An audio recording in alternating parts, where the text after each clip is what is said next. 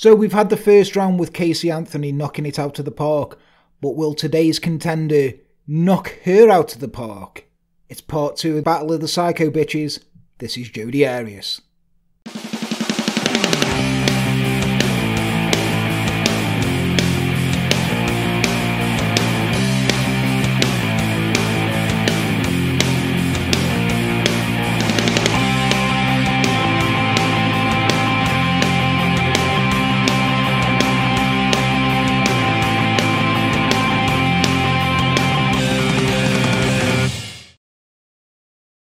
Hello and welcome to Enter the Dark. I am Jan. With me as always is the love machine himself, Les. How's it going? I'm all good, man. Or as the ladies like to call him, what are you doing in my bushes?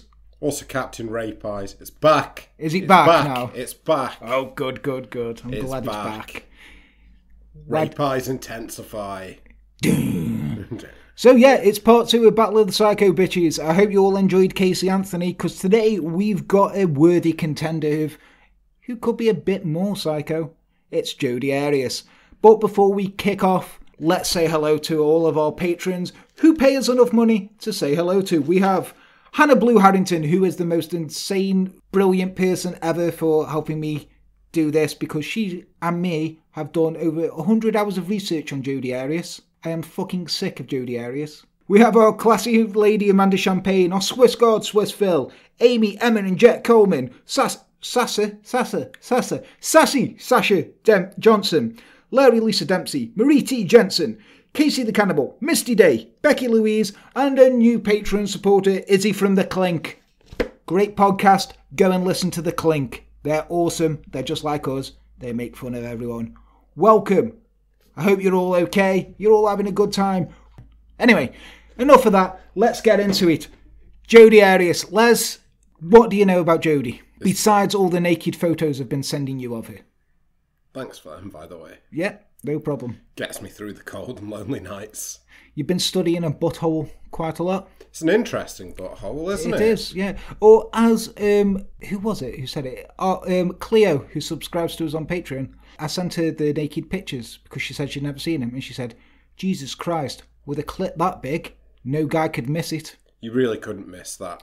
Huge. But there is a theory. See that shit from space. Yeah, but there is a theory that, which is the weirdest theory ever, that she's actually hermaphrodite and that clitoris is a penis. It's a little willy. Yeah, and they were like, it's literally made by people who've never seen a vagina before in their lives.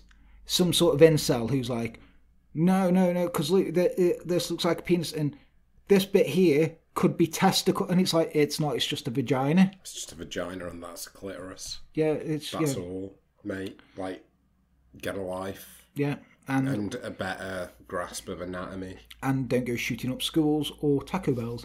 But let's get into it. So, Jodi Ann Arias. She was born on the 9th of July 1980 in Salinas, California, to William Bill Arias and Sandra Sandy Arias. Sandy Sandra and William Bill. So Bill and Sandy. She was Bill, like that's just going to be Bill. No, that's what they call him.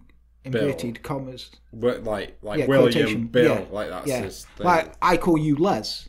I don't call you Leslie. True, but this is a weird one, like, isn't it? It's like, surely you just shorten William to Will, not Bill. Well, I met a guy called Bill once. He was my boss at a pub. I always used to call him Billiam. Billiam. Yeah, I was like, Billiam. There we go. Anyway, yeah, she was apparently a pretty child who was described as having an impish grin and a naturally tan complexion. That came from Bill's Mexican ancestry, and Sandy had German and English ancestry. So, nice bit of Nordic thing going on there for her. She had a happy child. Sorry, I just lost my space. Nice. It was the Nordic bit. Nice bit of Nordic, She had a happy childhood, and in court she would describe her early upbringing as wholesome. She would say, until about the age of 7, it was a pretty ideal childhood. I have predominantly positive memories. That's nice, isn't it? Predominantly positive. Yeah. Her parents worked in the food service industry and over the years owned several restaurants across California. When Jodi was young, her mother worked as a server at the family diner, and later Sandra became a dental assistant. She's moving up in the world. Mm. In Salinas, the family lived in a house at the end of a cul-de-sac, with a spacious backyard where Jodi and her brother Carl, who was 2 years younger, would climb trees and play with other neighbourhood children. She grew up roller skating, riding bikes and playing hopscotch and foursquare. Naturally soft-spoken, Jodi was described by family members as sweet and sensitive. Aww. She took piano lessons and played the flute.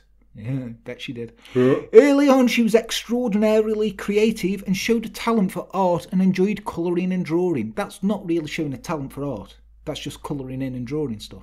So when I draw it, it seems to be a circle. Yeah, you colour it in. It's a face. And it's a face. It's like this is Daddy standing next to the house. Yeah. Anyway, burning house. She said, "When I was younger, I liked to colour with crayons." Well, of course you did, Jodi. You were a child. Yeah. I began to get into art. I would see art and it would fascinate me. I slowly began to practice doing that. What, drawing? What, fucking watercolours? Be more specific, Jodi. This is a fantastic origin story. I'm not gonna lie. I mean, shit, Iron Man's... You know. I know, yeah. Yeah. Anyway, while she was generally a bright child, when it came to academics, she initially struggled, and the only person I think ever in the world, she was held back in kindergarten. How the fuck do you fail kindergarten? Was it like, oh, we can't let Jodi go into the next year. Why? Well, she failed nap time. She failed nap time and also failed kooky time and also plasticine time. What the fuck? How do you fail kindergarten? She ate the plasticine and she seemed troubled by the cookie. There's always a kid who eats plasticine. They just get sent up anyway. Not to the length that she ate plasticine, clearly. Yeah, but... It's like it's coming out of her fucking ears. But how? Yeah, that's just fucking like one of the Play-Doh things, isn't it? Yeah. When you press it out. Right. But how do you fail kindergarten? How do you fail kindergarten? I don't know. I think that's a fucking achievement, though. They should move her up for failing. They should be like, well done. You were that shit. We're not having you again. Her family moved frequently when Jodi was young, which she said impacted her making any lasting friendships. I had a few friends, but I didn't really make a lot of close friends. It just seemed like I was constantly making friends and then moving away. That's because you failed kindergarten, you fucking dumbass. Yeah. I had a large circle of friends, but no one I was really close with. So you had friends. It's not like you were a loner. You were a social butterfly. Yeah. Like, that's some people are. You're not special. She's already pissing me off. Oh, I fucking 100 hours. Oh, I'm sick of her shit already. No wonder Travis dumped her. Anyway, as a teenager, Jodi's talent for art blossomed. She began experimenting with oil paints and coloured pencils. In art class, she quickly mastered all artistic mediums and was usually the first student to complete an assignment, but not in kindergarten. Apparently, she was very conscientious, very smart and very hardworking and very skillful, said a former art teacher, Richard Wrangle. Richard Wrangle? Yeah. What a name. I know. She was very quiet and always seemed more mature than the rest of the kids. She had a maturity about her that was noticeable. Going to go out on a limb here. I think he fucked her. Any teacher saying, you've got a maturity more than other kids, and it's quite noticeable, is on about your boobs have got big already. I feel you're an old soul. Yeah. Would you like me to train you for the world ahead? You're going to have a lot of boyfriends, Jodi. I've seen how these films go. I've seen them on Pornhub. Next thing, a stepbrother's coming in and a mum showing her how to do it. But when it came to her art, Jodi didn't find much support at home. And while she was praised by classmates and art teachers, her parents were largely indifferent. She said, they didn't discourage me by any means, but they were lukewarm. Lukewarm. They weren't really moved by it. They never went out of their way to display it. So she's complaining now that when she did a picture, they didn't put it on the fridge. This is the level of high maintenance you're going to get with it. They didn't put it on the... They put it on the fridge, but they didn't put it at the top of the fridge. No, her brother's potato prints were a little bit higher. Yeah, fucking narcissist. It's because he didn't fail kindergarten, Jodi. As a child, Jodi was disobedient, defying her parents' rules and often running away from home. But as she approached her teens, Jodi's rebellion escalated towards emotional instability. She was prone to extreme irritability and bouts of anger, her mood shifting to an extent beyond that of a typical adolescent. When mad, she grew enraged if sad, and she became inconsolable and many times threatened suicide. To control her misbehaviour, Jodi's parents became strict and sometimes used physical discipline. It began with spankings as a form of punishment, but as she got older, Jodi claimed it became increasingly brutal. My parents would spank or hit us as discipline. It seemed like at age 7, it started to get a little more intense, Jodi said. That's the first year my dad started using a belt. Now, he needed to keep his fucking trousers up. What's wrong with you? No, not using a belt on her. Not like, I've gone from braces to a belt. Oh, right. See, it's context, isn't it? I think everybody there got the context, apart from you. Because you're some sort of old world fucking alien. Bill Arias was a martial artist and could bench press 500 pounds, and he would use his strength to push Jodi into walls. Sandra carried a wooden kitchen spoon in her purse and used it to whack Jodi and her siblings when they misbehaved. These are lies. According to Jodi. Yeah, these are lies. Nobody carries a wooden spoon in their purse. Or bench presses that much just so that they can push their child into a wall. What if there wasn't a wall there? I could just imagine him sort of looking around the corner. It's like, oh, there's Jodi. There's a wall. Dad push! Got you, bitch! Runs off. Whoop, whoop, whoop, whoop, whoop. Whoop, whoop, whoop, whoop, whoop, whoop. Zoidberg in Italian. When the spoon wasn't available, Sandra would grab anything nearby to use as a weapon, at times leaving bruises and welts. In her early teens, Jodi began responding to the discipline by inflicting violence on her parents. Sandra received the brunt of her daughter's rage. She and Jodi argued constantly, and at times Jodi would hit or slap her mum for no discernible reason. Just walk up. Take that, bitch! Whoop, whoop, whoop, whoop, whoop, whoop, whoop, whoop. When Jodi was 14, Bill and Sandra discovered something else disturbing. Their daughter was using drugs. On the roof of their house, they found marijuana plants growing out of Tupperware dishes. Alarmed, her father called the sheriff's department. Fucking narc. Yeah. Well. Right, never call the police on your kids. Ever. It's never a good thing. If I found my son, he's 14, if he was growing cannabis plants on our roof, I'd be like, 1, how the fuck did you get up there? 2, why are you holding out on me? And 3, you need a hydroponic fucking system so you get the buds. Yeah. Think about this, Bran.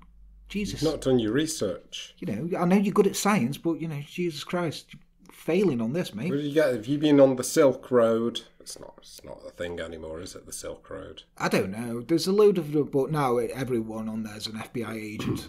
It's not like the good old days where you could... Where you had the Dread Pirate Roberts. Yeah. I've seen that fucking documentary. That was a good documentary. It was. I can't remember what it was called. The way they fucking got him, though, was fucking harsh. That was practically fucking entrapment. It was entrapment, but you know what I mean. Who gives a fuck? Not the FBI. After her arrest, mental health professionals struggled to diagnose Jodi as there were several potential diagnoses and she didn't quite fit either one. The most agreed upon diagnosis is narcissistic personality disorder. See, I definitely. Though she doesn't display all of the traits. Dr. Dale Archer noted in Psychology Today that Jodi craves attention more than she fears death or punishment. That's an interesting, those are interesting bedfellows, aren't they? Yeah. But surprisingly, the incident seemed to spur a deep rift between Jodi and her parents. Jodi became distrusting and developed a habit of lying and hiding things from her parents. Gonna happen if you call the police on your fucking daughter. Mm-hmm. She's 14. They don't trust you much anyway. Don't call the police on her. After that, something turned in her head, Bill said in 2008. We were nosy parents and we were going to search everything, so she hid everything from us. She's never been honest with us since then. You called the police on your daughter. Yeah, you could have just gone, what the fuck are these, Jodi? This is illegal. You could have had the police here. We could have lost our business. Damn it, Jodi. You're grounded. Push you in the wall. But no. That was a small one. That was a small one because I'm not angry, just disappointed. While for Bill and Sandra the discipline was driven by concern, Jodi considered herself to be abused. She felt confused, betrayed, and grew bitter towards her parents. The contempt Jodi felt towards them would stay with her for most of her life. She said, "As I got older, it would really make me mad. I understood why I was being punished, but I was just mad at them all the time because it hurt. It put a strain on our relationship." Well, you know, I'm not one for physical punishments, you know, but mental punishment can hurt, Jodi. And, you know, did you hurt your parents? You were slapping your mum, just getting up, fucking happy slapping her and running off. Whoop, whoop, whoop, whoop. Over the course of Jodi's dating life, however, a disturbing pattern emerged. Jodi tended to lose herself in a relationship. Whoever she was dating at the time became her identity. While she had a few friends, Jodi seemed to need a partner to complete her and was rarely without a man in her life. Oh, codependent. Codependent. In the summer of 1995, Eureka hosted the State Fair, which Jodi, then age 15, attended with a few friends. In the crowd, she noticed a thin man with long, dark curly hair and a deep-set brown eyes. He was dressed in 18th century Gothic style in a black suit with a high-collared shirt. This dude's fucking awesome. She learned the boy was an 18-year-old senior named Robert Juarez, who went by the name of Bobby. Right. Jodi gave Bobby her phone number and they began talking, and soon they were a couple. Each day on her lunch break, Jodi would leave campus and meet Bobby at the nearby USA gasoline station, which included an indoor arcade. Bobby would play video games and he and Jodi would hold hands. Now that's difficult because you need two hands to play video games, but he's holding a hand with one. Maybe he was like fucking sick at Street Fighter, like. Or maybe she's linking him and he's like got her hands on the fucking joystick. He's like, "Look, you're playing Jodi," but he sounds fucking cool, doesn't he? He does. He's a fucking 18th century Gothic vampire who works in a gas station that has an arcade. Unsurprisingly... Which pump? Which pump do you want? Pump 1. Pump 2. 3. 3 gas pumps. But, unsurprisingly, Les, he had an interest in the occult. He was something of an oddity in the small California town, because you don't get many gas station vampires in Eureka. Early on, Jodi discovered he had some atypical beliefs. He had all sorts of wild ideas. He entertained the belief in vampires, she testified. He thought, "Let's go to San Francisco and see if we can find some real vampires, so we could live together forever and be together forever." Why San Francisco specifically? I don't know. I'd think New Orleans. Yeah, right. That'd be where. Or if you're from New Orleans, you call it New Orleans. Wasn't there like a fucking like module called San Francisco by Night for Vampire the Masquerade that was quite popular back in those days? I don't Maybe know. I'm that not was... a nerd. It's like Vampire the Masquerade. Gay. Okay. So after only a few months, gay. After only a few months of dating, Bobby grew very serious. But while Jodi initially liked the idea of spending her life with him, she eventually began to withdraw. At age 15, Anne thought the relationship was getting very intense. He was talking about being together forever. "I loved him, but I didn't feel like I was in love with him." Fair dues. And also, he's not really going to turn you into a vampire. Yeah, they don't exist. Fucking tell she failed kindergarten, can't you? In early 1996, she called Bobby and broke up with him over the phone. "He didn't take it well," she said. "I learned a few years later he slipped both of his wrists and tried to kill himself." He didn't though, did he? Oh no, he did. He was committed he was committed to a mental institution in Citrus Heights, north of Sacramento, and they didn't speak together for years. So yeah, she tried to kill the vampire gas station dude. Bet she's a kind of do it over Facebook type now. Oh yeah. Well, not now. She hasn't got access to the internet. Spoiler alert. Just before her 17th birthday, Jodi would take part in a student exchange program and would live with a family in Costa Rica, who was also called Arias. Weird, isn't it? Yeah, that is weird. The family had a daughter and two sons, the oldest of which, Victor, swept Jodi up in a whirlwind romance. Jodi felt an attraction to Victor Arias, who was tall, muscular, with short black hair and a strong jawline. I mean, she's only human. Yeah. What's your name? Victor Arias. I am from Costa Rica and I am here to woo you, Jodi. Take this bat, try and break it on my jaw. Try and break it on my abs. Have you seen my butt? Watch it dance.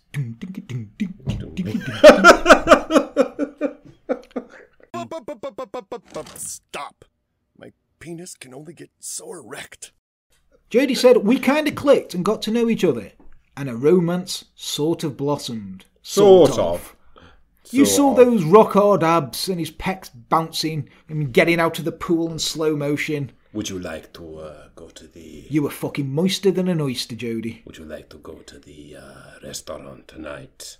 Condo. Yeah, she's like, yeah, see if something sort of blossoms. She said, though, it was my first experience with the warm fuzzies. Someone that I felt really cared for. Warm fuzz. I fucking hate that thing. That's like them things that they give you on promotional days, like them little fuzzy, you know, the ones where they get a bob with the googly eyes on them. No, what the warm fuzzies are. You know when you're in love with someone? Right, pretend you do. Pretend you have human emotion. Remember, you know when you see a new Warhammer game and you're dead excited and you feel warm inside and all happy? That's the warm fuzzies. Right. There you go. See, I talked to his level. When she returned to Eureka, her romance with Victor continued long distance. They spent the summer exchanging flowery love letters, which he wrote in Spanish. This guy. This is a Mills and Boon novel right here, isn't it? Oh, yeah. Jodi wrote so often the post office workers knew her by name. That psycho bitch who got held back in kindergarten. Later that summer, Victor flew to Eureka and stayed with Jodi for 2 weeks. During the trip, he gave her a promise ring. But Victor was also jealous. He didn't like the idea of Jodi talking to other men or associating with male friends. Insecure, that's what he is. He wanted me to come and live down there and start a family, Jodi said. I couldn't see myself moving to Costa Rica and having that kind of life. Basically there, she's just being racist, isn't she? She's like, it's a shithole, I'm not moving there. You move to California. You know, we've got Taco Bell, Burger King, Arby's. What have you got? Taco vendor on the side. Got Jurassic Park off the coast of Costa Rica, though. Yeah, it's not real, though, Les. By October 1997, Jodi ended her relationship with Victor Arias. Now, she was working in the family restaurant, and Jodi would start talking to an old man who would always carry a Bible and quote scripture. Because if you ever see an old man who always carries the Bible and quotes scripture, you know you're going to have a fucking good time talking to him. You do. Old grey mare, she ain't what she used to be, ain't what she used to be, ain't what she used to be. He repeatedly told her that he had deciphered the secrets of the Bible and that he predicted the second coming of Christ would be the 27th of September 1997. He was wrong. He was. He was wrong, yeah. But, as Jodi heard this, she immediately cast her thoughts back to her ex-boyfriend, Bobby Juarez, for some reason. She was like, the world's going to end. Gas station vampire. During their relationship, he hadn't been religious, but to Jodi, it was important for Bobby to be told about the possible rapture, for some strange reason. Only known to her. The first 2 times she called him, he hung up on her, because he's like, go away, you made me try and kill myself. I've just been in a mental institution to get over you. Eventually, he called her back, and Jodi explained the reason for her call. She said, I reached out to him for spiritual reasons. Right. Okay. Jodi said, spiritual reasons. Yeah. Jodi said, I felt kind of silly explaining to him why I was calling him. I kind of expected him to laugh at me, but it was important to me. Yeah, so this old guy who carries a Bible everywhere says he's decoded the secrets of the Bible and the rapture's coming on this day. And he's like, I see. Well, I am immortal. Would vampires die in the rapture? Don't like people. It's not that people die, is it? No, they're sent to heaven. They just get. I don't think they would get sent to heaven. No, so the vampires would basically be gods on Earth, then, wouldn't they? Yeah. They just feed off who they want to. Oh wow! That's a fucking metal story. That is. Shouldn't you make that? Yeah, let's do it. Anyway, Bobby thanked Jodi for letting him know, and the 2 stayed in touch. After finishing her relationship with Victor, Jodi realised that she still had feelings for the gas station vampire. I had begun to develop feelings for him right before Christmas, she said. He had feelings for me too. So we decided to give things another try at that point. Don't go back. Don't go back, Bobby. You're going to wake up in the shower going, good morning, it's a Dallas reference. So Bobby was still cool as fuck and still had an interest in the occult, and this was part of what attracted Jodi. I was still drawn to that, and part of that was fascinating to me. I thought he was beautiful on the inside and out. Made him try to kill himself, Jodi. Especially with them scars, his arms. The fucking cool scars he's got now. It's like, yeah, thanks, Jodi. You did that. And the lithium. The couple spent most of their time together, and Jodi was becoming more and more distant from her parents. From Jodie's perspective, Bill and Sandra were negative, judgmental, and abusive.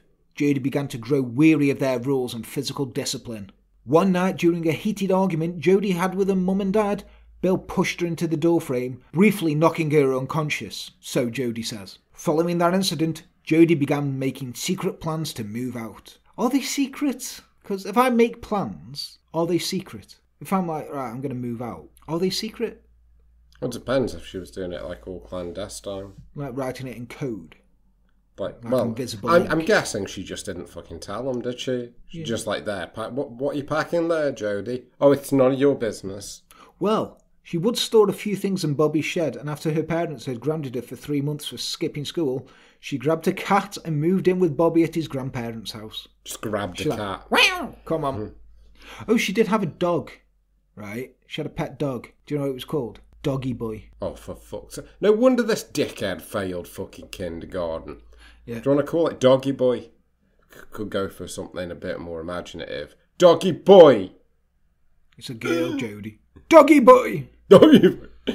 Fire engine! To support herself and Bobby, she began working full time. She stopped attending classes and completed her junior year with mostly failing grades. She decided not to return for her senior year. In August 1998, she found work as a waitress at Denny's. For a while, she also worked part-time bussing tables at a restaurant called the Purple Plum. I thought that's what happened when you don't nut very often. What, you get purple plums. You do get purple plums if you don't nut. Yeah, so, yeah, she was giving people purple plums. For a while, her relationship with Bobby was good. Months after she moved in, Bobby's grandparents relocated to a nursing home. They were sick of her shit. They were like, fuck that, let's go to this abusive nursing home. When Jodi switched to the graveyard shift at Denny's, she and Bobby began sleeping during the day and staying up all night like cool motherfucking vampires. Oh yeah. But while Jodi was working at night, Bobby was calling 900 numbers and talking to women. One in particular who lived in Louisiana. Now, for all you young people, these were like, in England, they were 0898 numbers, basically premium rate phone numbers where you phone up and you just talk to people and you pay money. You pay loads of money. If you're sat around at home, make new friends on the telephone. 0898 4400 44. Like $5 a minute, and he's just on the phone to him, like, yeah, and they're like, so what you been doing today, Bobby? Vampire stuff. Ooh, tell me more about it. Well, did my hair. It's black. Nice. And for a Simpsons reference, it was like when Homer phoned the football hotline, he was like, 4 2 days, game with Cincinnati. Cincinnati. Nah, Cincinnati. T. Yeah, it was the... All that, like, fucking Father Ted one, where it's the priest hotline, and they're all just on there, like, hello? Hello there? And that's all that's going on. Hello? Oh, your crazy priest hotline. So then Bobby and this woman in Louisiana started having an emotional affair and were exchanging emails. Jodi knew about the woman but was under the impression that she and Bobby were just friends. But when her boyfriend became distant, Jodi grew concerned and decided to investigate by reading his email. One day before her shift at Denny's, Jodi secretly logged onto Bobby's Hotmail account and discovered the love letters. Oh. Now, she said, I clicked the back button to see what was really going on with her because I had suspicions. I found a whole bunch of love letters that he was writing for her. Jodi was heartbroken. I was not well, emotionally. It didn't make me feel good. He was very loving and poetic with this person, and I could tell he had real feelings for her. I felt jealous a little bit. My heart was pounding. I guess I felt very deceived. She's not the best orator in the world, is she? No, she isn't, is she? She's very lukewarm in everything. I was kind of upset, but, you know, just like... He was very poetic and flowery to her, but he just said, like, show us your tits. And she was like, oh, so poetic. My cock is throbbing. Yeah. Stick it in your lady garden. She called in sick to work that... olive garden. Let's go to the olive garden. Have all the bread you want. She called in sick to work and printed out the letters and confronted Bobby. He apologised, begged her to forgive him, and swore he would never stray again. He was actually legitimately addicted to these phone lines. That could happen back then, couldn't it? Yeah, he was like addicted. He had to call them, you know. She was out at work and he's like, yeah, fuck it, I'll call these, and it was an addiction to him. Eventually, Bobby convinced Jodi to stay, but their relationship was never the same again. So, perhaps partially due to Jodie's issues with anger, their union became tumultuous. Over the next few months, they argued frequently and broke up numerous times. Once during an argument in early 1999, Bobby became violent, Jodi said. This is a lot. Allegedly, Jodi says this. As the fight escalated, Bobby grabbed her and placed her in a stranglehold. She fell to her knees, gasping for air, and after a few seconds, he let her go. A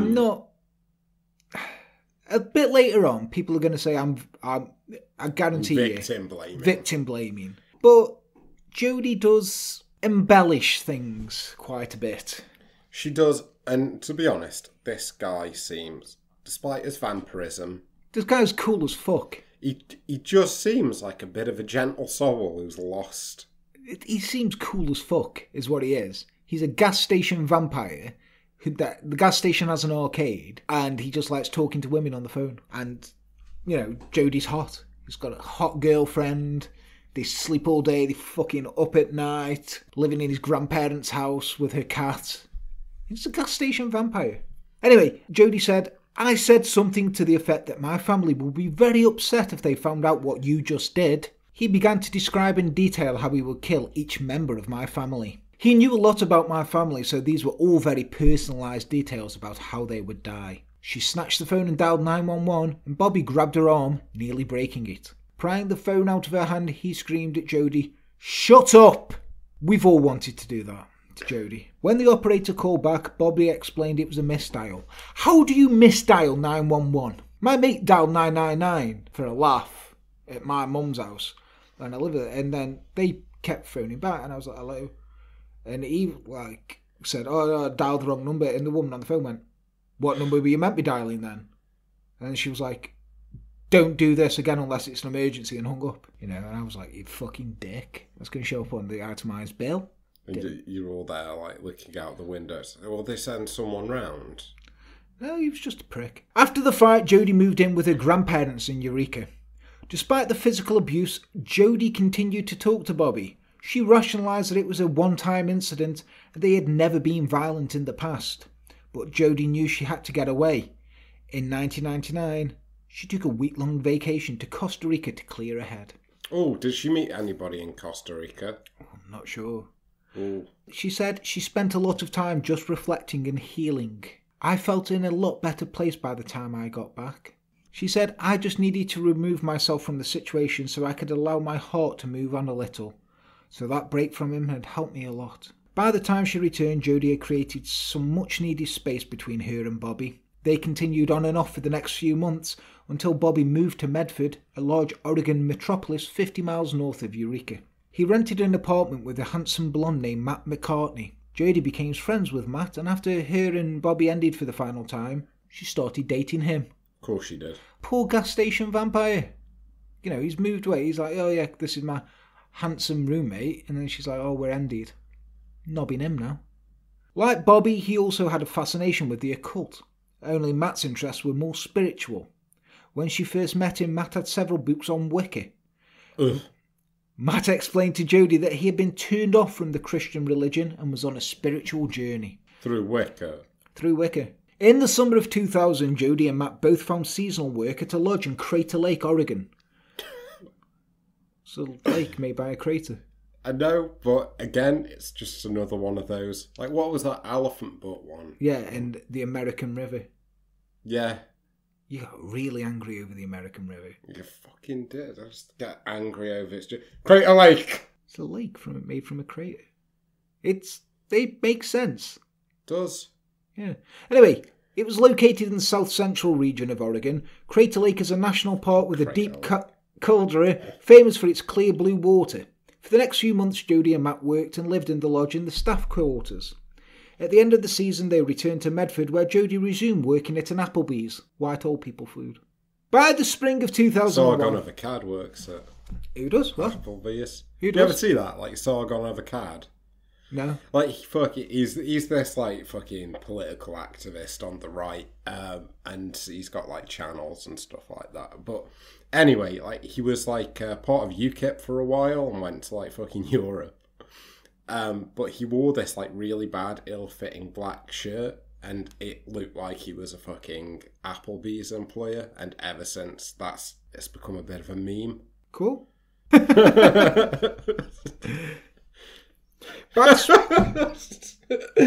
like, why was that pertinent? I've never seen an Applebee's. I've never been to an Applebee's. They look like, it just looks, just look up the picture. I will. Just put in Sargon of a Card, Applebee's. I bet we have Sargon watchers and they're going to be like, don't fucking pick on him. I don't even know who he is, so I'm not picking on him. He's the one with Jess Phillips. Oh! That dude who was like, I wouldn't even rape you. Oh, that prick. Yeah. Yeah, fuck him. Applebee's. Anyway, by the spring of 2001, Jodi and Matt began to argue more frequently. That summer, he returned to Crater Lake to work at the lodge and Jodi stayed behind.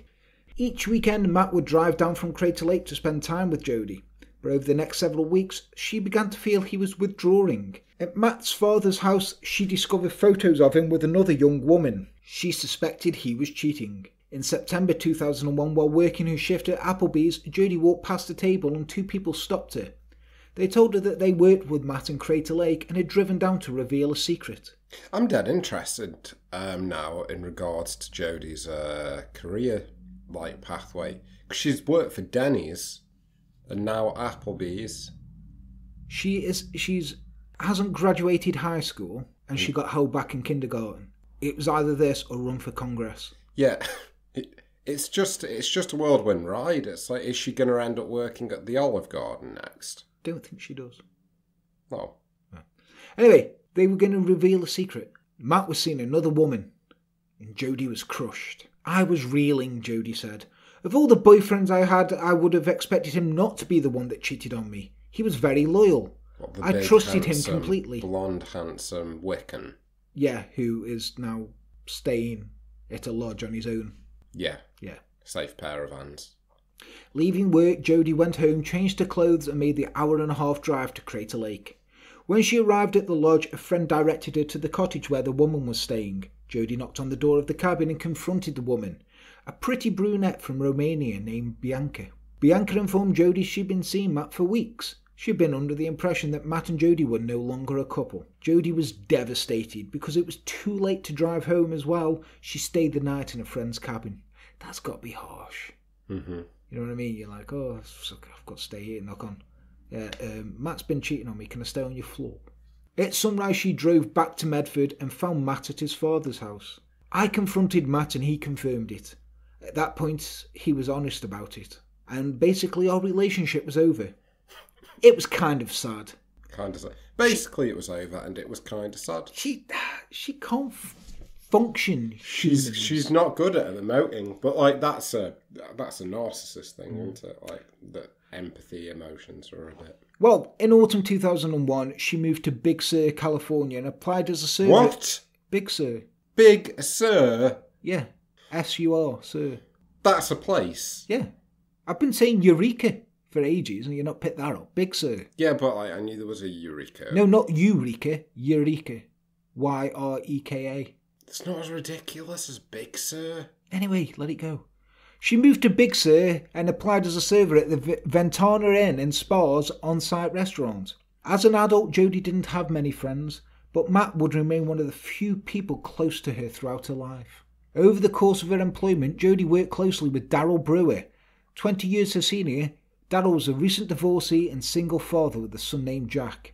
He was also a chain-smoking alcoholic, so of course Jodi immediately found him irresistible, but because he was her direct supervisor and also fucking cool as fuck, the hotel's rule forbade them from dating. He's a fucking 40-year-old divorcee, fucking drinking and smoking. No wonder she's in love with him. He's like, well, I'm gonna get this sports car and look at my new gold watch and shit. He's loving it. Yeah. But Darryl, determined to land himself a hot young girlfriend, he resigned from his management role and their relationship blossomed. He really wanted to bang her. He really did, yeah. Darryl and Jodi would date for many years, and Darryl described her as having an aggressive and enthusiastic sexual appetite. Oh yeah, now we're getting into the good stuff. They appeared to have a strong relationship, but Darryl's friends noticed some odd behaviour from Jodi. When Darryl mentions how blondes are his favourite, she bleached her hair. She also got breast enhancements so she could be the same size as his ex-wife. And his friends did start to note about how she was beginning to resemble his ex-wife. Oh, that is creepy. Well, she's probably thinking this is what he wants in a woman. Well, yeah, obviously. Yeah. But, like, it's still creepy when somebody does that. Oh, yeah. Like, oh, you like goth girls? I'm a goth now. It's like, that's not how it works. It's not how it works, but, you know, well done. But, yeah. Yeah, it's worked. In 2005, the couple moved to Palm Desert, California. Is that okay for you, Les? Palm Desert. Yeah, that's nice. 100 miles east of LA, Los Angeles. Is that okay for you, Les? Yeah. Okay.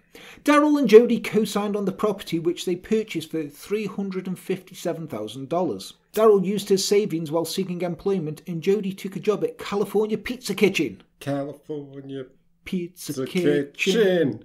We sell pizza in a kitchen. I really hope that's the advert for it. It's not, but I hope so. Bill and Sandy Arias were very excited that their daughter seemed to be happy and successful and asked to come visit once the couple settles in. Jodi responded with, "Where are you going to stay?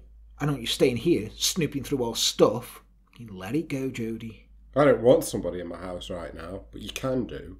No, she's like, where are you going to stay? You're not staying here because you're going to go through all my stuff and spy on me like you did when I was 14 and found me growing drugs.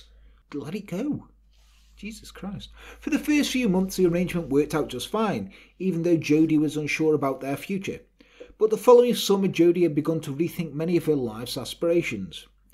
She realised she wanted to marry and have children. At the time, my goal was marriage and children. At least someday, she said.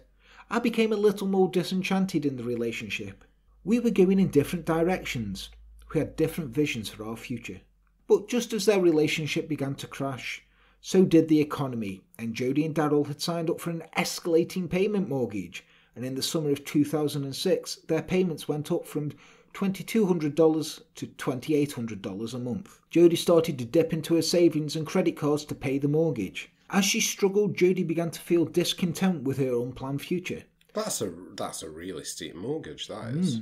It was in the bit where they were giving out 100% mortgages and interest-only mortgages where you, for some reason, only pay the interest for a number of years and then you pay low. It's fucking stupid. And yeah. They wonder why the fucking world economy crashed because bankers were allowed to do anything. Anyway, the economy's fake anyway. It is. Who do we owe money to? Earth's $4 trillion in debt. Who to? Mars. Yeah, exactly. We just fucking say there's no debt now. It's fine. And like Mars is in debt to us because we keep putting robots there. Yeah. Anyway, she spent her early 20s aimlessly drifting from one waitress job to another. Without a high school diploma and with limited job experience, however, she had few career opportunities. I was looking for other ways to get on my feet financially, so I can invest in real estate and could do other things I enjoy, such as photography, she said. Then one day her manager at the pizza kitchen said to her, "What do you plan to be doing in 5 years?" "Because I plan to be retired." It's never a good sign. He had just signed up to be an independent associate with Prepaid Legal and wanted to sign up Jodi. He gave her a DVD, encouraged her to learn more about this exciting opportunity. This is not a pyramid scheme. Nope. Pyramid scheme. It's more like it's a trapezoid. It's a trapezoid. It's a pie. Yeah. The DVD sat in her room for months, and one day she saw it and just decided to put it on. On the video, she heard speeches about several people who, just like her, who become independently wealthy through prepaid legal. She decided to call and learn more. In March 2006, she signed up to be a prepaid legal associate. So soon after, she met up with her representative, Michelle Hagan, who provided her with marketing materials. But Jodi couldn't imagine selling to her friends and family, so the materials just sat there gathering dust. In the autumn of 2006, she got a call from Michelle Hagan, who informed her about the upcoming prepaid legal convention in Las Vegas. Although Jodi was initially reluctant, after some convincing, she decided to attend. "I didn't know what to expect," Jodi said. "I wasn't looking forward to going, but I figured I would give it an honest shot." In September 2006, Jodi, Michelle and another associate carpooled to the convention at the MGM Grand in Las Vegas. There, Jodi would meet a man who would change her life forever. And that man was named Travis Alexander. That's a strong name, that is. So then, Travis Victor Alexander. Three first names. Can you trust this man? Also, no, you can't. But also, one of those names is the name of one of her exes. Coincidence? You decide.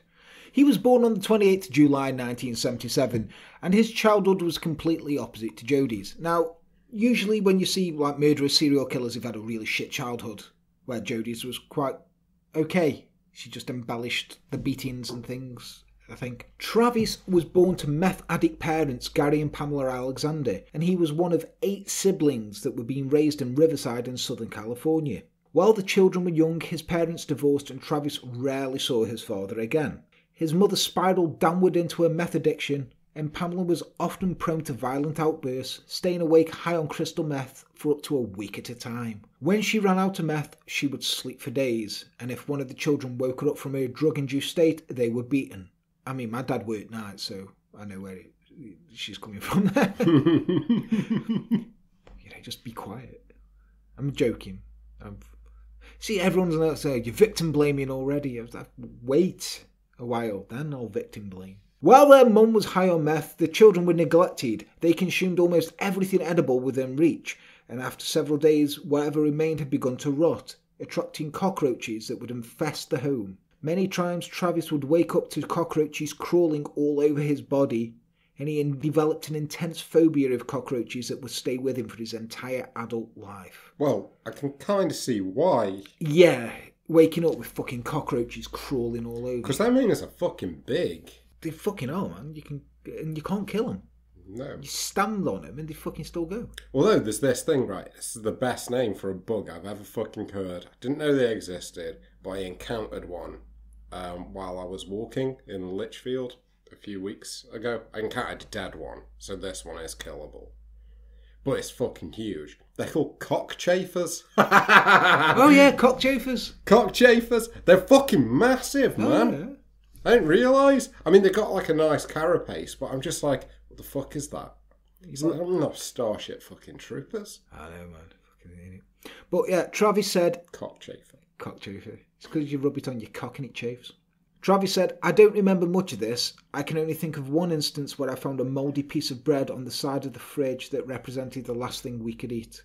I remember being teased by canned food, knowing full well that what was in the can, but not knowing how to use a can opener." Now, this is harsh. This is fucking horrible for any child to go through, that you've got to fucking eat mouldy bread. You've got cockroaches crawling over and you can't use a can opener and you know there's fucking food. Fucking horrible. Eat the cockroaches? He's scared of them. They're crawling all over you. He's thinking they're going to eat him. And they're eating his food. The family lived in a tiny, dilapidated house for years, but when Travis was a toddler, they were evicted and moved into a camper in his aunt's garage next to a washer and a dryer. The camper was only 4 feet tall, 5 foot wide and 6 foot long, and it housed Travis, his 7 siblings and their mother for over a year. Holy shit. Now, without being able to bathe, the children tended to stink. As a boy, Travis didn't mind being dirty. He was actually scared of bathing because if he got the bathroom floor wet, his mother would accuse him of urinating on the ground and throw him against a wall. Not just physically violent, his mother was cruel mentally as well. I have never heard in any movie, on any street corner, or amongst the vilest of men, any string of words so offensive and hateful, said with such disgust as were the words that my mother said to my sisters and me, he wrote. While Travis didn't mind being dirty when he was young, he and his siblings were mocked for their filthy clothes. After school, Travis and his sisters found small comfort in watching Sesame Street. It's harsh, this, isn't it? Don't worry, he's a bit of a cock later on. His mother didn't have much family, but about twice a year she would fix herself up enough for a visit with her grandfather, who lived an hour away from their home in Southern California. All the children adore great-grandpa Vic. Visits with him were one of the few times in Travis's young life that he got to be a child. He would play checkers, take the kids out for pizza, and entertain them with a trunk full of toys he kept for their visits. He taught the children to read and write as well. At the end of each visit, Grandpa Vic would grab Travis by the shoulder, shake him, and say to him, "Travis, you need to know that you are special, that there is not anything that you can't do. There is something great inside you. You're special, Travis. Don't you ever forget it." When Travis was 6, he came to the conclusion that there was a God. In anguish, he screamed all day, begging for the Lord for his grandmother Norma to hear his cries and take him away for the weekend. I screamed so long and loud that I actually woke up my comatose mother long enough for her to beat me for waking her up. When she went back to bed, I went back to screaming to God. Sure enough, that evening my grandma came and picked me up while my mother slept. Now, Grandma Norma will become one of the most influential people in his life. Travis's abuse at the hands of his mother continued until he was 8, when he ran away and never looked back. He went straight to his grandmother Norma's house. He turned up and he said to her, "I'm going to live with you now." Travis and his younger siblings were taken in by their father's parents, Jim and Norma Sarvey. Shortly after, Pamela died of a drug overdose. Living with their grandparents, the children experienced having a loving, functional family for the first time in their lives. Now, Grandma Norma became like a second mum, and the children affectionately called her Mum. Now, you're thinking this woman's nice, isn't she? A devout Mormon, Norma introduced them into her faith, which was a turning point for Travis's life. Mum the Mormon. Mum the Mormon. Mum the Mormon. Right. Mormonism. Oh. Here's a brief overview for you. I love me some Mormonism. Also known as the Church of Jesus Christ of the Latter-day Saints, Mormonism is the fourth largest religious body in the United States, with more than 14 million members across the world. Adhering to the Gospel and the Book of Mormon, church members believe, first and foremost, that Jesus Christ is the Saviour of the world and the Son of God. Among the many tenets of Mormonism is the belief that a person's existence doesn't begin with birth on this earth. Rather, Mormons consider that all people lived as spirits before being born and receiving a physical body. Jesus in space! That'd be ace, wouldn't it? The purpose of an earthly life is to learn, grow and progress in knowledge and worthiness. The temporary trials of life represent a mere blink of an eye on an eternal scale for Mormons. Once a person passes, their spirit spends eternity in one of 3 heavenly kingdoms. Also, there was some sort of fucking salamander and golden plates in a hat and a seeing stone. And the guy who founded Mormonism was a convicted con artist. Didn't he say something to the effect, was this Mormonism? That, like, somehow... Because they found tablets. He said he found tablets. No, they got... Yeah, the angel came down. I can't remember the angel's name, and he gave them these golden plates. They had to use... Look in a hat, because no one else could see them. In a hat? Golden plates in a hat? No, he gave them golden plates, and he looked at a seeing stone in a hat, and he had to look like that and read them, because no one else could see them. So he had to... Sounds legit. Yeah, seems legit, doesn't it? Yeah. Didn't you also say that, like, Hebrews had, like, come to America? Yeah, the Garden of Eden was somewhere in, I think it was in Kansas City somewhere. No, they literally believe that the Garden of Eden was in America. Anyway, so given Travis's cruel upbringing, he felt a strong connection to the Mormon faith for some strange reason. He's probably like, shit, it couldn't be any worse. His past wasn't a punishment, it was a lesson, one that strengthened his spirits and character. It was now up to him to decide his fate. If he wanted a different destiny, a better life than his mother and father had provided, it was in his power to make it happen. You couldn't actually get much of a worse life than his mum and dad provided. No. While attending Rubidoux High School... Really? Rubidoux High School. Really? For fuck's sake, America. Rubidoux. What the fuck? I don't know. It sounds like a fucking 70s funk band. Sounds almost Australian. We're at the Robidoo. We're at the Robidoo. Here at Robidoo. In the lefty and the blimey and the bony knife. Robidoo. He was initially quiet and shy, and he often ate alone in the library. Nerd. But as he became more active in the church, he would come out of his shell and become social and outgoing. In 1996, Travis used his savings to go on a 2-year Mormon mission and would go to Denver, Colorado. I'm on a Mormon mission. You always see them, don't you? Like, oh, especially around here. Especially round here, because they're like the one down there, like in their little uniforms. Yeah, it's... And it always says Jesus on there. No, it always says, like, Jesus Christ of the Latter-day Saints. Yeah, and they have the names. If but you get the name's smaller than where it says Jesus Christ. And have you ever spoke to them? They're all right. They're really nice guys. And they're really nice. They're usually American or Canadian. They are, yeah. And they always, like, they'll always give you, like, a Book of Mormon. I've got about 5 of them. Yeah, they're very polite. They are. They're very polite. They are. They're really nice. And you just talk to them. And they're cool. And they're like, yeah, maybe, you know, I'll challenge you to read this. Sometimes, though, you get, like, 2 Mormon girls, aren't they? Oh, yeah. Oh, yeah. Yeah, oh, yeah. But... There is a point where you start thinking... Right. Hold that thought about your 2 hot Mormon girls. Wait till we get into this, because I know what you're going to be wanking over tonight. So, seriously. Dressed according to the required code, conservative dark trousers, white dress shirts and ties for the men. Travis travelled across Denver with another young male missionary, his companion, switching companions every few months as part of a Mormon custom, as his tradition. He puts his hand in the pudding, as his tradition. South Park, sorry, it's British wedding.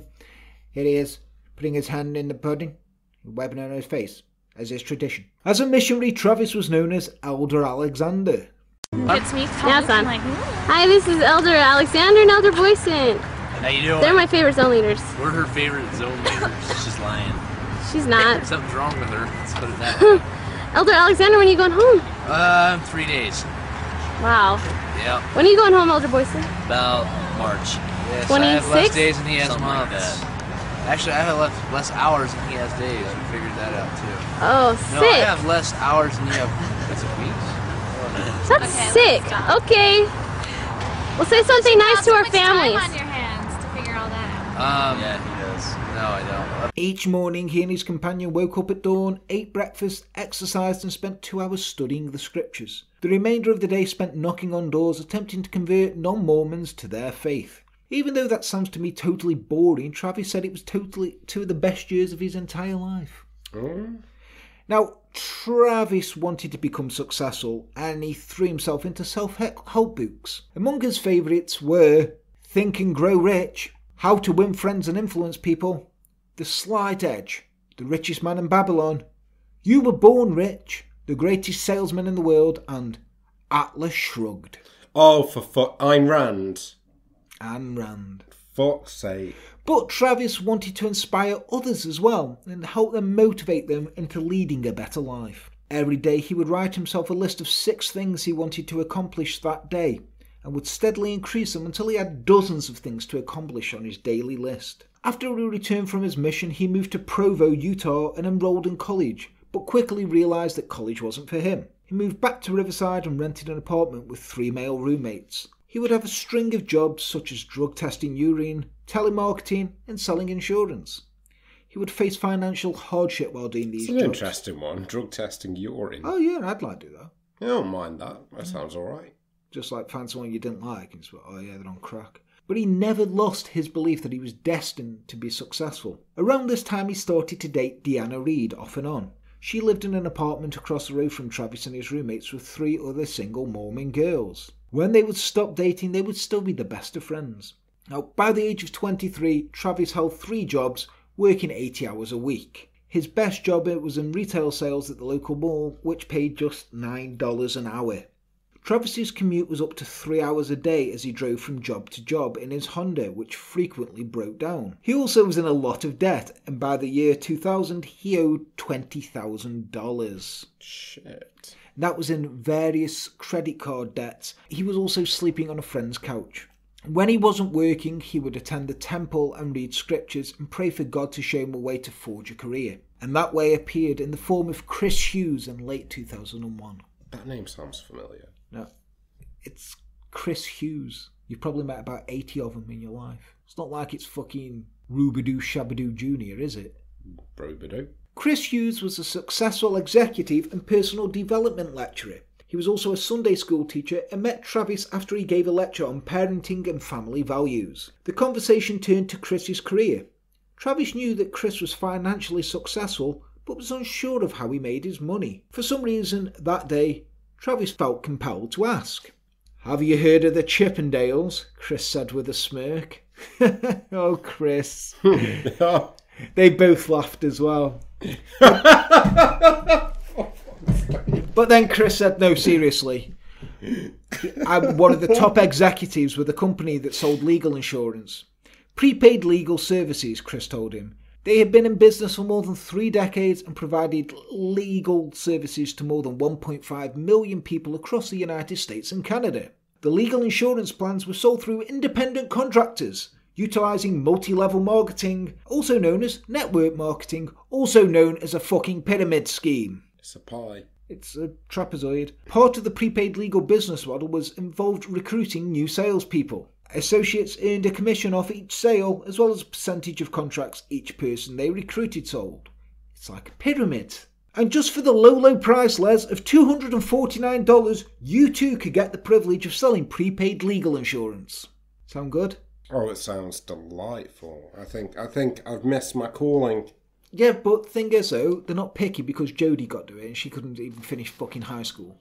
As long as you fucking pay that money. This company's still going now. They've changed the name of the company. A number of times, probably, I'm guessing. I think it's due to this case, probably, because everyone knew Prepaid Legal, Travis Alexander, Jodi Arias, but they've done it. But I was looking into it, because I went on the site and I looked. And they do make it sound like pretty good. It's basically you've got a lawyer on standby. So if you need a lawyer, you phone up and they get you one straight away. Doesn't sound the most awful pyramid scheme. No, but you know what I mean? You've got to be pretty desperate to do it. Yeah. Now, Travis, he was one of the only people I've ever heard who was fucking successful in a pyramid scheme. He closed 3 deals on his first day. He would soon recruit people to work under him, selling insurance to high-profile people, Les. How high? Barney the Dinosaur. Or the guy who played him in the costume. Now, in the 1990s, this is a fucking big get. Yeah, that is a big... Guy who played Barney the Dinosaur. It is funny, though. Yeah, he would even use this in his sell pitch, saying to customers, "If a purple dinosaur needs legal insurance, don't you think you need it too? Huh? Huh?" I mean, he's got a point. Purple dinosaur. If I'm trying to sell you something, right, and I'm like, "I've sold this to Barney the fucking dinosaur," and you're like, "Really?" Yeah, I'm like, "If Barney the dinosaur needs this, don't you think you need it?" And you're like, "Well, that guy's fucking successful. Yeah, I need that." Also, there's something slightly worrying about that. Why does a fucking purple Tyrannosaurus Rex need legal insurance? Something's happened there. You know, something's happened there. Like, if you are going to leave your kids in the fucking care of a carnivorous theropod... Well, they don't really... Do they? It's sort of like Freddy Krueger. It's like Barney is a dinosaur from your imagination. So they think of him, they manifest him, he comes. And that's why you never see the kids at the same time, because he just fucking devours them. Yeah. And that's why he needs... The parents are like, whoa, I didn't say you could eat either. He manifested me, I'm a fucking dinosaur. Whoa, no. BJ and the other one was there. And he's like, "Look, speak to my lawyer." Speak to Prepaid Legal. I don't know what happened to Alice. But, she was tasty. Yeah. You feed her all that kale, she's going to be tasty. Yeah.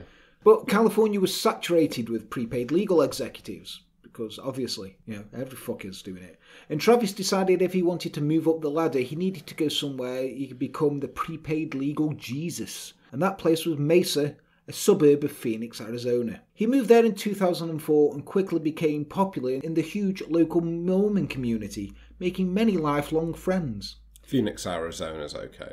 That's a good name. Fucking Firebird. What about Mesa? Is that okay? Mesa's okay for you? I was thinking Black Mesa. Like, what's that from Half-Life, is it? He also recruited lots of Mormons to join his prepaid legal team. Oh! No, seriously, this is how good he was, right? He was so successful, he ranked second out of all 5,000 prepaid legal executives in the country. Wow. He's a go-getter. He quickly bought a house, rented out the spare rooms, and bought himself a BMW. He also got himself a pug, which he called Napoleon. That's a good name for a pug. It is, but also I have a theory that that dog killed him. Okay. You stare into Jodi Arias' butthole for long enough, you start to see the truth. Or that could just be my self-loathingisms. I've just got images of you, like, researching this fucking thing, and every so often, like, getting a bit like... then just looking at the other screen and being like, that's the inspiration I need. It is. I was like, you know, looking at that butthole, I think she's innocent. But life was good for Travis. He was doing motivational speeches, talking about how he became successful and how his faith helped him. By 2006, his business was running itself, but one thing was missing from his life: a girlfriend. Now, Travis was supposed to be celibate, and he wore a CTR ring, which stood for Choose the Right, which is the right path, which is celibacy, Les. But he wasn't. But he wasn't the good little Mormon everyone thought he was. He and Deanna had sex before, and he also had sexual encounters with other girls too. You know those two Mormon chicks you got in your head? Mm-hmm. Some Mormons believe that anything apart from vaginal intercourse is okay. So Travis was doing chicks up the butt, in the ear, and any other place that he could. Did you get him to dress up as the little yellow dinosaur or green one? The yellow one was called BJ, and that was a boy. So probably not. But yeah, anal sex. It's known as the Catholic condom. But while attending a prepaid legal conference in Las Vegas, Travis laid eyes on a hot blonde who was everything he was looking for. Jodi was standing outside of the Rainforest Cafe at the MGM Grand with her supervisor David Hughes when he started waving someone over. T-Dog, come here for a sec. I have someone I really want you to meet. They called him T-Dog. He's fucking... prick. Jodi looks up to find a young man in a nice suit who she instantly finds herself attracted to. He shakes her hand and introduces himself as Travis Alexander. That night, Travis and Jodi would talk to each other, laugh, and then part ways. Jodi thought he was nice, but she had a boyfriend. And Travis was a prepaid legal big shot. So that was that. He couldn't see anything in this hot, fake-titted blonde at all. What would this big shot want with you? Yeah. But the next day, Travis called Jodi, and he invited her to the prestigious Black and Gold Ball, a special event that was only for high-level prepaid legal executives and their guests. So it's called Black and Gold? Jodi said she hadn't packed anything that was suitable to wear.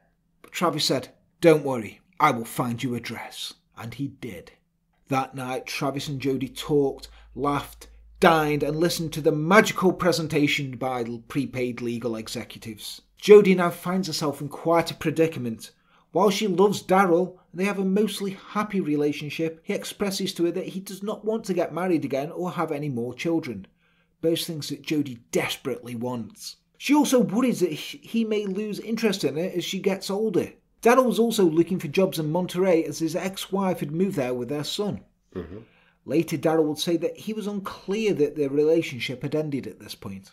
But for Jodi, she now considers herself a single woman and had every intention of pursuing a budding romance with Travis Alexander. That Friday, 5 days after the convention, Jodi met Travis at the house of Chris and Sky Hughes. The Hugheses lived in Murrieta, an upscale city in Southern California, about an hour and a half drive from the Palm Desert. For Travis and Jodi, it would be the first of many visits at the Hugheses' house, and over the next 6 months, they would visit the Hugheses every couple of weeks. Chris and Sky liked Jodi at first, but they could see that Travis was truly obsessed.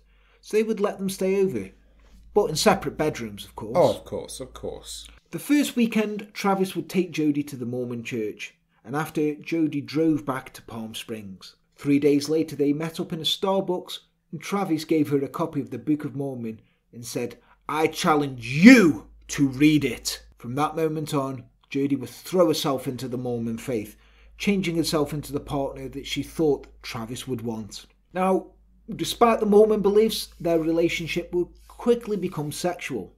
This was especially conflicting to Travis, who had previously been revoked of his temporal privileges for premarital sex. Now, the temple is like the holiest place where they can go, and if you get your temple privileges, you can go to the church, but you can't go to the temple. And it's like the fucking big shame thing. But the first sexual encounter came at the first weekend at the Hughes' house. After everyone had gone to bed, Travis slipped into Jodi's room. They sat down on the bed. Without uttering a word, he began to passionately kiss her. He removed Jodi's pyjamas and performed oral sex. She reciprocated. He just fucking went straight into it, didn't he? He did. He's like, yeah, nah. Wearing you like a feed bag, Jodi. Feed bag. A few weeks later, they met in a motel in Ehrenberg where they spent the weekend having sex. However, Jodi began to notice that between sex, Travis seemed distant. On the phone, they would talk for hours, but in person, it seemed that Travis just wanted sex. He didn't call her for 2 days after the motel, leaving Jodi feeling that she'd been used and upset. But after leaving him 2 voicemails and a text message, he called and they resumed their relationship. In the beginning, they never progressed to the extent of vaginal intercourse. Instead, they had oral sex and outercourse, which is physical stimulation without penetration. According to Jodi, Travis led her to believe that oral and anal sex were less sinful than intercourse. Well done, Travis. Well done. My hat goes off to you, sir. You can tell she didn't finish high school and got held back in kindergarten. No, just shoving it up your butt's fine. Not sinful. Isn't there that thing called sodomy? Shut up. Shh. Hush, Jodi. You're so pretty when you don't talk. Now, Jodi said, my understanding is that vaginal sex was off limits, but all other sex was more or less okay. I didn't feel like we were sinning. Of course you didn't. How are you going to feel like you're sinning with a dick up your arse? In court, Jodi claimed Travis was the one who pursued her sexually. Travis's friends, however, said she was more likely the aggressor. While simultaneously... The aggressor? At the Mormons. You wink and whistle at them, they're like, fucking, whoa, I'm violated. While simultaneously presenting herself as a devout Mormon, Jodi was also a temptress. Damn whore of Babylon. Travis's friend said that Jodi would follow Travis from room to room and wait outside the bathroom while he was in there, and after she heard the flush, she would leave. She would suck on his earlobe in front of people and would sit staring at him, hoping he would look at her. Now, Travis fucking hated all of this shit, and he'd act distant from her, but this would just make her try harder. And when meeting new people, he would introduce her as his friend, but Jodi would always correct him and say, I'm his girlfriend. She even went so far as to get a t-shirt made up that said, Travis Alexander's. His friends were getting sick of her too, believing that her conversion to Mormonism was all an act and it was only to impress Travis, so he would think that she was marriage material. Now, she took this a step further by getting baptized with Travis in attendance, confirming herself as a devout Mormon. Throughout the end of 2006, Travis and Jodi saw each other frequently. In addition to the trips to the Hughes' house, Travis would visit her in California about once a month. In return, she drove to Arizona every few weeks to see him. In December 2006, Prepaid Legal was hosting an event in Arizona. In preparation, Travis had invited dozens of friends from Utah and California to stay at his house. When Jodi learned of the event, she told Travis she would be attending. Since there was no room at his place, she said she would stay with other friends. But the night before the event, Jodi showed up at Travis's doorstep. Entering the house, she announced himself as his girlfriend. She's not my girlfriend, we've been dating, Travis said. Travis reminded Jodi that there was no room at his place, but as the hours passed, Jodi lingered, her attention focused on Travis as she followed him from room to room. This is horrible. This is so fucking cringe. That night, Travis slept in his office while 2 female friends stayed in his bed upstairs. But Jodi didn't leave. She curled up on the living room floor and slept underneath the Christmas tree. This is kind of like Wayne's World, isn't it? With his girlfriend Stacy, where she's like, happy anniversary, Wayne. We broke up 3 weeks ago. That doesn't mean we still can't date. Actually, it does. That's what breaking up is. She's there with a gun rack for him.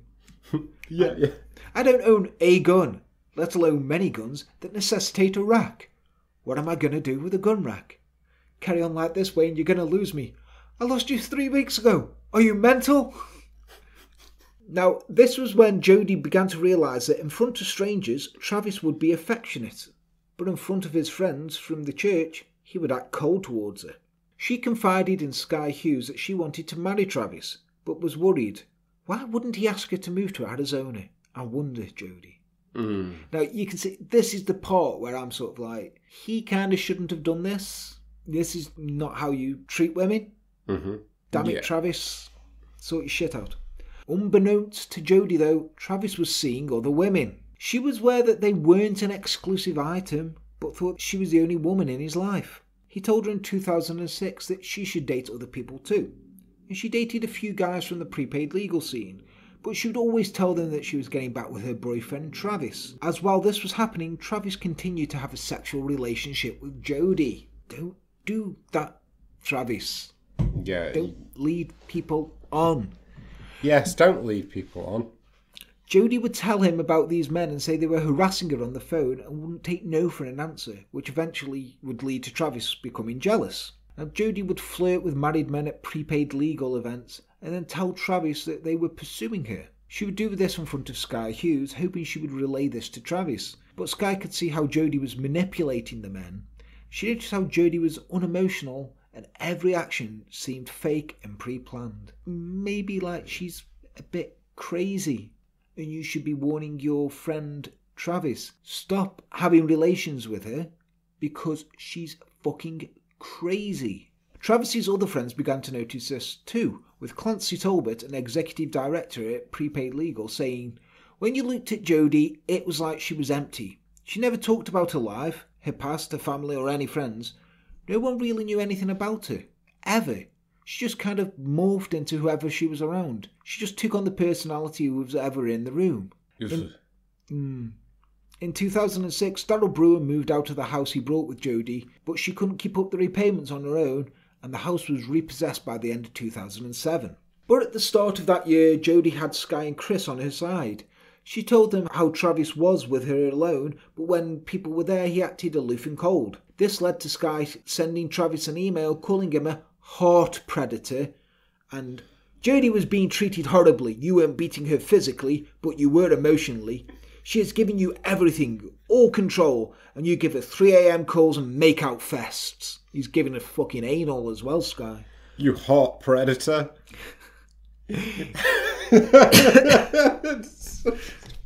Such a Mormon way of saying fucking... He's a hot predator. You need to avoid these types of... It's got an image of, like, fucking Predator now. With the fucking Care Bear, like, fucking heart on his chest. He's hot Predator. They even told Jodi that she should stop seeing Travis for her own good. But when Travis found out, he sent Sky an angry email. "You crossed the line and have caused irreparable damage to our relationship." But the Hugheses quickly lost any sympathy towards Jodi when Travis was visiting and he received an email from her saying she had received an anonymous email stating, "I watch your every move and I will have you." It went on to describe Jodi as beautiful and talented. "Travis doesn't deserve you," the email continued. "He's too far away to protect you." She's wrote this herself, hasn't she? Jodi called Travis and told him more about the message. "I wasn't going to say anything, but I was scared and it mentioned your name and you deserve to hear about it." Travis read the email to Sky, who burst out laughing and said, "You know Jodi wrote that, right? She wants you to ask her to move in." But Travis denied Jodi would do anything like that, saying she was too nice and sweet to even think of it. What a rube. Around this time, Jodi started turning up at Travis's house uninvited in the early hours of the morning. And Travis would always bring her in and have hot Mormon anal with her while still believing that she understood that they weren't an item. At first they seemed very happy. The two would soon start travelling together after reading 1,000 Places to See Before You Die. Jodi would happily snap pictures of these trips and Travis was more than a willing model. However, his friends would notice strange behaviour from Jodi. She would often enter his house when he wasn't home, crawling in through the doggy door and waiting nude for Travis in bed, which he found disturbing. His libido allowed him to brush it off. You didn't find it disturbing. He's probably like, that's weird that you have crawled in my house through the doggy door, but by God, you're naked and in my bed. I just, just assume the possession again, Jodie, please. Get over. Go over. It's going in the ass. Travis's friends often expressed their concern, and a few even stated, we're afraid you're going to end up dismembered in a freezer someday. Travis shrugged this off, saying that while Jodie was a little eccentric and needy, she was a sweet girl and she thought fondly of them. She's just eccentric. I love it. You really use that term. She's eccentric. It's all right. But one such occasion was in March 2007 when Chris Hughes and his wife Sky invited the couple to stay at the house for the weekend. Now, Sky was put off by Jodie's behaviour, and at one point when Jodie went to bed, Chris and Sky asked to talk to Travis privately. In their room, they expressed their concerns to their friend, who was quickly brushed them off. And then Sky makes a startling realisation. She walked to the door, opened it and said, "What do you want?" Jodie staring at them at the door. Wow. She started looking between Sky and Chris and said, "Is there a problem?" Travis said, "No." "Is this a private conversation?" Travis just went, "Yeah, it is." Years later, the Hughes would recall the fear they felt that night. "She had this look on her face that gave us the chills," Chris said. "She had so much rage. It was like pure evil," Sky added. Like that she kid, was emanating, pulsating this terrible energy. That night, they were considering taking their children out of the house. Whoa. The next morning, they spoke with Travis and said, "She's absolutely not welcome in our home anymore." "Fine, you tell her that," said Travis. Nice one, Travis.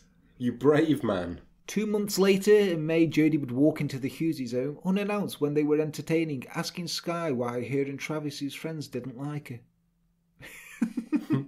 "Why don't your friends like me? Could you turn up unannounced?" Sky fucking flipped out on her, telling her because of things like this. And she threw her out. She's like, "Because it's shit like this, Jodie. Okay. You're weird." But then, Jodie just walked into the kitchen and stared at Sky's friend Holly menacingly as she cooked mac and cheese for 10 minutes before leaving.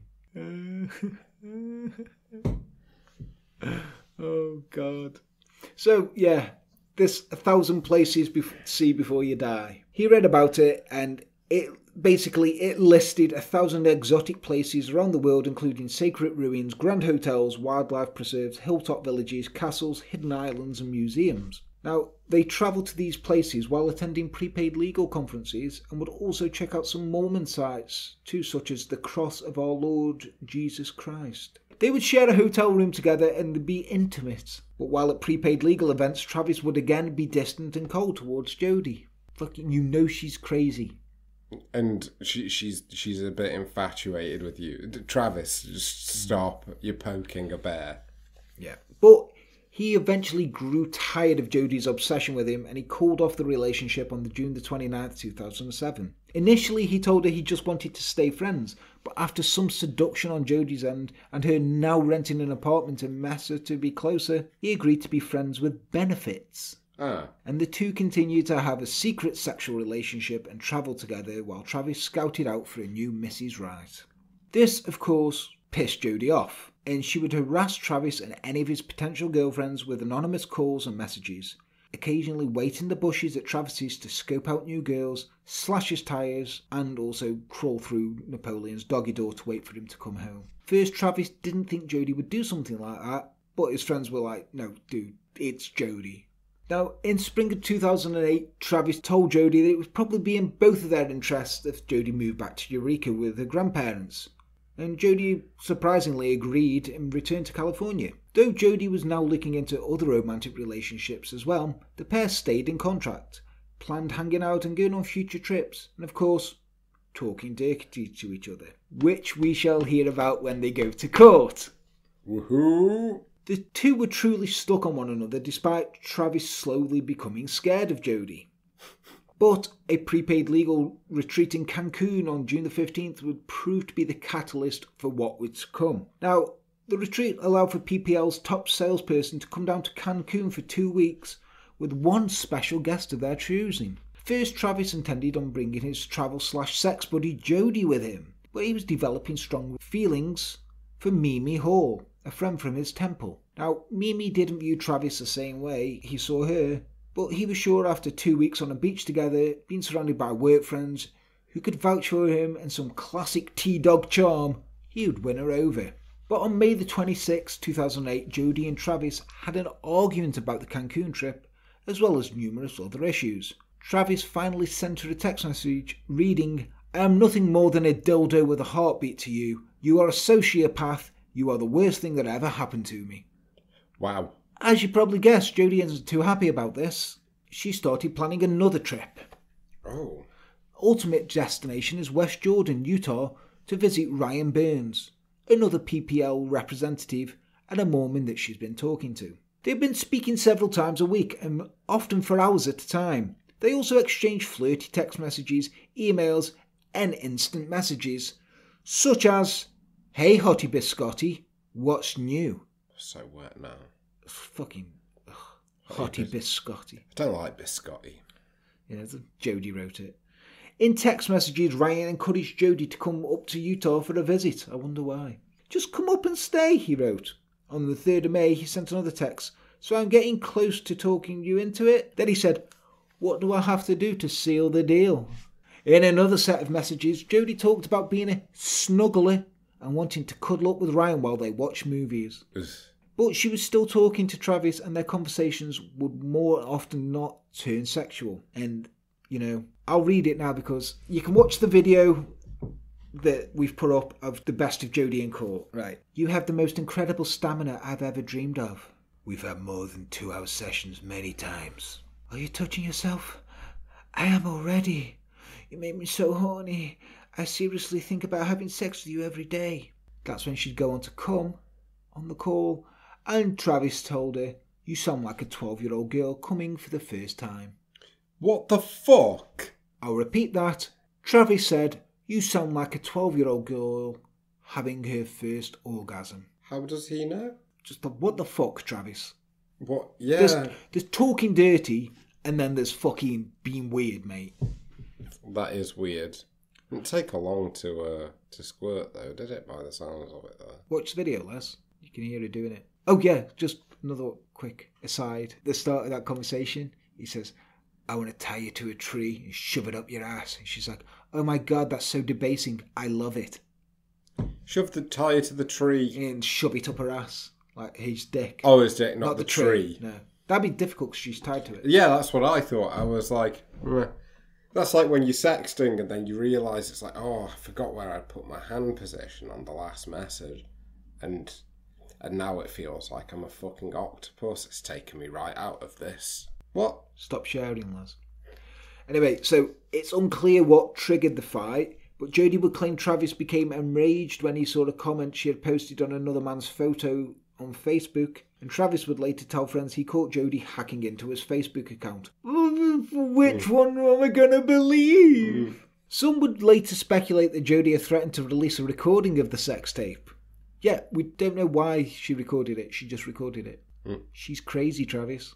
Others still believe that Travis had discovered something truly disturbing about Jodi, something she never wanted exposed. The fact that she was fucking mental. And she dated a gas station vampire.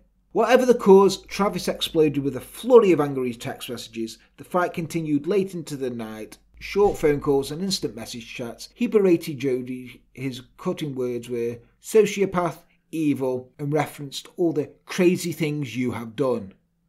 "You are a sociopath, you only cry for yourself, you have never cared for me, and you have betrayed me worse than any example I could conjure. You are sick and you have scammed me." In reference to a conversation Jodi had with another man, he called her a slut and a whore.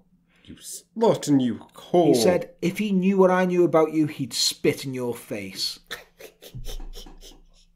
Travis referred to something that Jodi had done to him so bad it destroyed him emotionally. "I have never in my life been so hurt so bad by someone. What? But why even say it? Because you don't care. It doesn't serve your evilness."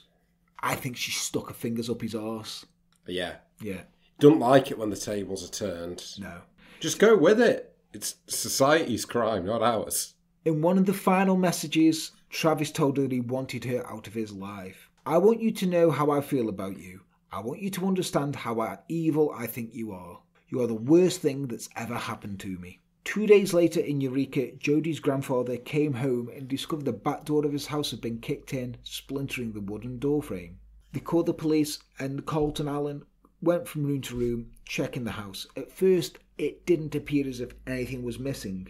Then in the living room, he noticed the DVD player was gone, and in the spare bedroom, which was cluttered with boxes, was a wood cabinet that had been transformed into a gun cabinet. Inside, they discovered that one of the guns, a small 25 caliber pistol, was missing. Colton called the police to report the burglary, and an officer arrived at the house around 3:30 p.m. on May the 28th. Half an hour after the officer arrived on the scene, Jodi returned to the house. At the time of the robbery, she explained, she had been at a Buddhist monastery near the Oregon border. Okay. And there was no cell phone reception. Believable, innit? She told the officer that she'd been at the house earlier, around 1:30 p.m. The officer asked Jodi to check her bedroom. On the dresser, Jodi claimed she had left cash, a $20 and a $10 note, and they were now missing. Jodi searched through the green laundry basket next to her bed. Inside, she found her laptop. I'm lucky, she said. I had hidden my laptop under some dirty clothes. You fucking Moriarty, aren't you, Jodi? For fuck's sake. Dude, I fucking hate this knobhead. Her grandfather asked if she'd seen the gun. She said, I don't even know what a 25 caliber gun looks like. It's real small. It looks like a toy. She shook her head and said, I've never seen it. The gun would never be recovered. Before making the 100-mile trek from Eureka to a budget car rental office in Redding, California, she had called several times to confirm a specific vehicle would be available to her. It was about 8 a.m. on Monday, June the 2nd, and Jodi was on a road trip to see Ryan Burns, as well as visit her ex-boyfriends. She planned to go to Santa Cruz to spend the night with Matt McCartney, and then head to Monterey to meet up with Darryl Brewer. The next day, she would stop by Los Angeles to photograph Darryl's sister's new baby for a portfolio before proceeding to Utah. The night before, Jodi had stayed up late talking to Travis. Between 1 and 4 a.m., Jodi called Travis 4 times, the longest conversation lasting just a few minutes. Around 3 a.m., Travis called Jodi twice. They spoke for over an hour. Oh. During one of their calls, Jodi mentioned her trip to Utah. She would later say Travis encouraged her to come to Mesa and see him as well, but she declined. After renting the Ford, Jodi drove 3 hours to Lodi, a city in the northern portion of California's Central Valley. At 4:03 p.m, she called Travis. An hour and a half later, she called Travis again. She drove to a nearby McDonald's where she curled up in her backseat and slept for a few hours. She awoke when it was dark. 7:32 p.m, she ate dinner at McDonald's, and an hour later she filled her gas tank at Valero Station. She then drove to Santa Cruz, a city near Monterey Bay, where she met Matt McCartney and his roommate. The three went to a restaurant where they had appetizers and passed the hours singing tunes at the karaoke bar. She spent the night at Matt and his roommate's apartment, sleeping on the floor. The following morning, Jodi woke up early and went to Monterey, a city located on the southern edge of Central California's Pacific Coast. Around 7 a.m. on June the 3rd, she stopped by the apartment of Darryl Brewer and his son in Pacific Grove. Over the last year, they had kept in touch by occasional phone calls. This visit, however, was the first time they'd seen each other in more than a year. That morning, Jodi joined Darryl and Jack for breakfast, and Darryl made omelettes, then Jack left for school, and using Darryl's computer, Jodi checked her email and MySpace page. Jodi reminded Darryl of her request. A few days earlier, she asked Colton to borrow 2 gas cans. What do you need them for? And she was like, well, you know, I'm taking a long trip. And also, the gas is cheaper in California. It's also so she didn't leave any receipts. She didn't mention any details of her plans, but she mentioned something about a trip to Mesa. She took the gas cans, loaded them in her car, and drove off. At 10 a.m, she stopped at nearby Washington Mutual in Monterey and made 3 bank deposits, totaling $800, juggling money between her personal and work account. She then got back in her car and headed 20 miles east to Salinas, where she stopped at a nail salon and got a manicure. At 12:57 p.m, she called Travis. An hour later, at 1:51 p.m, she called him again. At 3:22 p.m, Jodi went to a Monterey Walmart where she bought face wash, sunscreen, and another gas can for $45. Late that afternoon, she got back on the road and drove another 6 hours towards Los Angeles. On the way, she called Darryl's sister, but there was no answer. Despite driving the long distance, Jodi would not end up seeing her former lover's sister or the new baby. As she drove towards Los Angeles, she called Ryan Burns. She told him she would be about 12 hours away and be in Utah around 11 a.m. At 8:16 p.m, Jodi again called Travis. The call was short, lasting just 2 minutes. Jodi stopped outside of Los Angeles and Pasadena. At 8:31 p.m, she made a purchase for $6.37 at Pasadena CVS. A few minutes later, at 8:34, she called Travis again. She then stopped at a local Starbucks and brought a strawberry frappuccino. Oh, geez. At 8:42 p.m, Jodi filled her gas tank. Minutes later, she made 2 separate purchases of gas, filling the gas cans and loading them into the back of the truck. She got back behind the wheel of her car and then she turned off the cell phone. Now, early on June the 4th, we know she arrived at Travis's house. Right.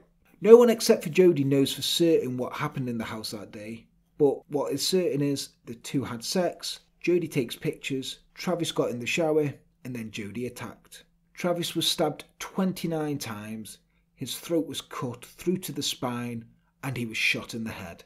Holy fuck! Defence wounds were found on his hands during the autopsy suggests he was alive through most of the attack, though coroners are unable to determine which injury was the killing blow.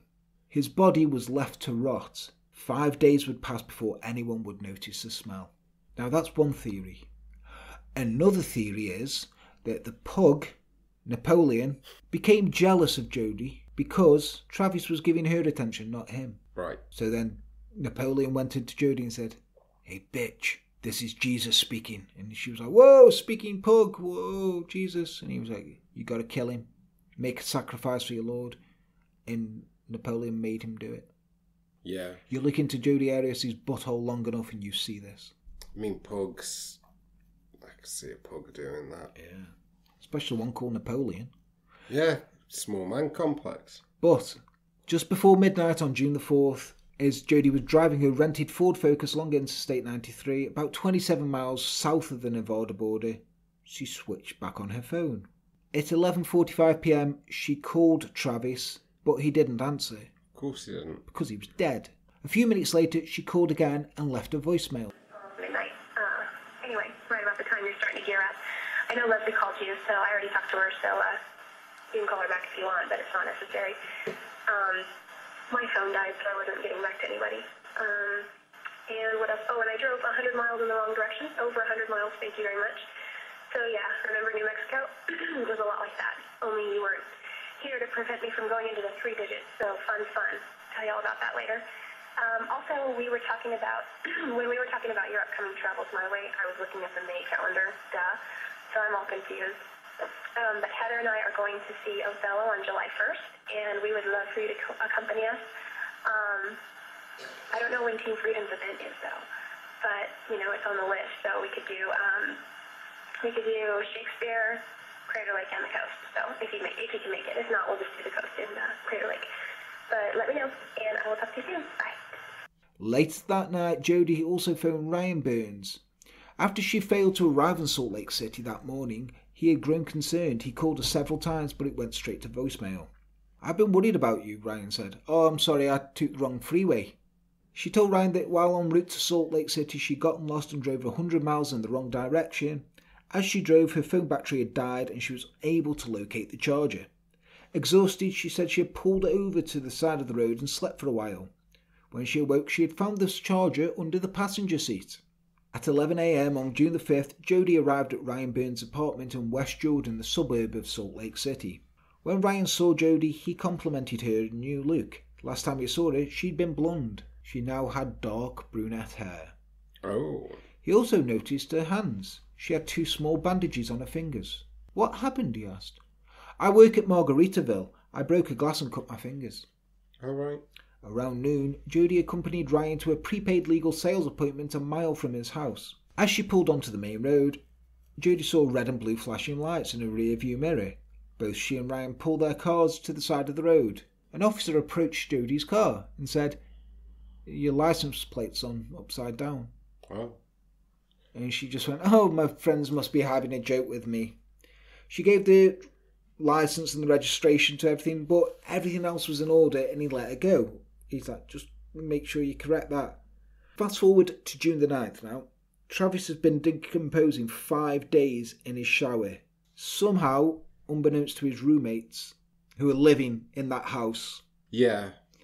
They'd figured he'd already gone to Cancun. Now, Mimi Hall was growing very concerned. She'd been in regular contact with him about the trip. Yeah. She also knew about his crush on her and knew he was often near enthusiastic to reply to her. A group of Travis's concerned friends come to the house and talk to Zach Billings, one of his roommates, who retrieved the key to Travis's room. Upon entering, they are horrified to see blood all over the place, and they make their way into the bathroom and find Travis's corpse. Now, the conditions in the room, he's been water, he's decomposing, so he's swollen, and he's beginning to mummify. Oh my fuck. The frightened friends run out and immediately contact 911. When asked if they knew anyone who would do harm to Travis, all of them said... Jodi Arias. Meanwhile, Jodi had concluded her mini vacation in Utah. She returned the Ford Focus, although it had 2,800 miles added to it, red stains in the front and back seat, and the floor mats were missing. Jodi told the rental clerk that it was from spilling a cup of fruit punch and offers to pay for cleaning, which would unfortunately make the car unusable as evidence later. She returned to Eureka and continues on with life and routinely emails and texts Travis before his body is found. Jodi made an appearance at Travis's funeral, using any excuse to play the mourning ex-lover, and all the friends were like, what the fuck? You know, we know it's her, but she'd always make it about her. She'd be crying, you know, Travis, I love him. And, Meanwhile, back in Mesa, Detective Esteban Flores and his crew were investigating the shocking crime. Amongst the chaos of the room, they discover plenty of incriminating evidence. A bloody handprint, several strands of long brown hair matted with blood, a .25 shell casing, and a camera in a washing machine. Now, tests done on the blood finds that it's not just Travis's blood. There's blood from an unidentified female mixed in, and the hair is more than likely from the same mystery woman. Now, the camera had been put in the washing machine with the bloody bed sheets and turned on. Now, the camera's fucked, but the SD card is still intact. Oh. As Detective Flores starts hearing the name Jodi Arias continually pop up during his investigation, on June the 10th, who should call him while he's interviewing some of her friends but Jodi herself. She quickly mentions her and Travis used to date, but were still close friends, and when she'd heard he had died, she knew she had to help any way she could. Intrigued at the idea that his prime suspect had just called him directly, Detective Flores asked Jodi what she knows about the crime. I know he was murdered and there was lots of blood. That's it. The fuck? At the lab, computer forensic specialists are able to access the SD card and retrieve the deleted images. Detectives are shocked to see that not only are the pictures of Jodi Arias timestamped on the murder date, there appears to be photos taken of the murder itself. Oh! So what had happened, Les? There's a picture of Travis sort of looking out from the thing where it looks like she said, I'm going to kill you. Yeah. And she snapped a picture. She's then dropped the camera and it's taken a couple of pictures. Mm. Smart. Soon the lab results would conclude that the blood and hair samples did indeed come from Jodi. She had willingly sent a sample as investigators told her that as someone who had spent time in the home, they needed to rule her out. They had seen enough and quickly reached out to authorities in Eureka to help apprehend Jodi. On July the 15th, Jodi is picked up by police at her grandparents' home and is taken to Siskiyou County Sheriff's Office for questioning, where an eager Detective Flores waits, having travelled all the way from Mesa. What would follow would prove to be one of the most bizarre interrogations he'd ever taken part in. Now, you can see this on YouTube, and it is fucking weird. At first, she's dead nice to him. She explains the road trip to her. She explains that she went to Utah, but she did get turned around and went 100 miles in the wrong direction, and she had to sleep in a car, and then continued on in the right direction. Through all this, she's fucking confident, not concerned that she's being questioned. She's just like, oh, no, no, no, no. He points out that there is still an 18-hour window that's unaccounted for. Now, she tries to come up with any reason she can for this, and he confronts her with the photos, saying, this is your foot. And she's still in denial, looking at one photo of her completely nude and posing, you know, the one we've seen. Mm-hmm. She states, that does kind of look like me. She continues to insist she was never in Arizona on that date, as Detective Flores officially arrested for the murder of Travis Alexander. Before leaving, she has one last question.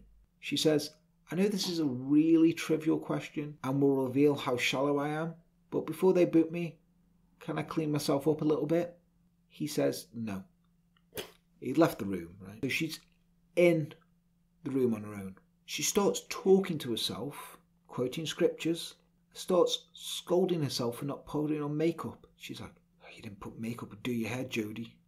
Dumb are you, Jody? She digs through a trash can and then does a headstand on the floor and then sings White Flag by Dido and Oh Holy Night to herself.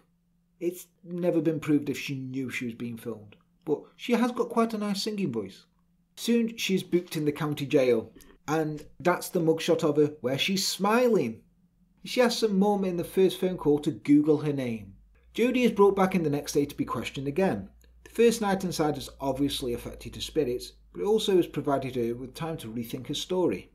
At first she was put in with Siskiyou County Detective Rachel Blaney in hopes that she would feel more comfortable talking to another woman about what happened. This didn't work and she was really unresponsive. So Detective Blaney says, do you want to talk to Detective Flores again? And she's like, yeah. When he came back in, Jodie has a new story. She was in Mesa, but after her and Travis's romp, a man and a woman dressed like ninjas broke into the house. I'm not Les, I'm not making this shit up. From there, Jodie claimed they slaughtered Travis and threatened to do the same to her and her family. Detective Flores listened patiently as she spun this new yarn. Calmly told her when she finished, Jodie, if you're going to lie to me, you need to make it at least believable, because right now, it isn't. I need to see this. Is this interview recorded? Yes. I'll be watching this later. She protested and stuck to this story until she was brought back across the street to the Siskiyou County Jail. It was the ninjas. Man and woman. She would remain in Siskiyou County Jail until being extradited to Maricopa County, Arizona on September the 5th. She would plead not guilty to the charge of first-degree murder on the 11th. During the time waiting for her trial, she'd mainly stick to her new intruder story at first and would take all of the newspaper interviews, much to the dismay of her public defender, Kirk Nermy. Now, how we were talking about Casey before and her lawyer, Jose Baez, and how they were like, you know, fucking. Yeah. Kirk Nermy could not fucking stand Jodi Arias. He was like, I don't want this. I don't want this at all. But I want no part of this. No. Now, while she was in prison, she was under control of the piece of shit white nationalist Joe Arpaio. Now, Joe Arpaio, during his 24-year tenure as sheriff, he proudly strove to implement white nationalism through a brutal assault on Maricopa County's Latino population. Oh my God. His barbaric tactics included extreme racial profiling and sadistic punishments that involved the torture, humiliation and degradation of Latino inmates. In 1993, he set up Tent City, which he described as a concentration camp. What, like no pretense, just like, yes, concentration camp. As a temporary extension of the Maricopa County Jail for convicted and sentenced prisoners. It was located in a yard next to a more permanent structure. On July the 2nd, 2011, when temperatures in Phoenix hit 118 Fahrenheit, Arpaio measured the temperature inside the tent at 145 degrees. Holy. Some inmates complained that fans near their beds were not working and that their shoes were melting from the heat. During the summer of 2003, when outside temperatures exceeded 110 degrees Fahrenheit, Arpaio said to the complaining inmates, it's 120 degrees in Iraq and the soldiers are living in tents and they didn't commit any crime, so shut your mouth. He later claimed that the concentration camp remark had been a joke, pointing out, what difference does it make? I still survived. I still keep getting re-elected. He reintroduced chain gangs and even introduced female and juvenile chain gangs, but stated the latter two were purely voluntary. Courts repeatedly found Arpaio violated the United States Constitution, but the sheriff often ignored their efforts to rein him in. You want to know how big a piece of shit he was? He received a pardon from President Trump in 2019. Yep. Yeah, that's a big piece of shit. he was one of the first people to come out in support of Donald Trump's candidacy. Of course he was. Yeah. But with a celebrity in his prison, he decided to play it differently, and he ran a Christmas talent show. Jodi won, singing Oh Holy Night again, and got herself a turkey dinner. Oh! Oh holy night, the stars are brightly shining. It is the night of our dear Saviour's birth. Long lay the world in sin and error pining, till he appeared and the soul felt its worth. She was also confident she would soon be free, saying in one interview, "There's no way the jury will convict me. I'm innocent." Now, Jodi seemed very confident, but Kirk Nermy was less than optimistic. Of course.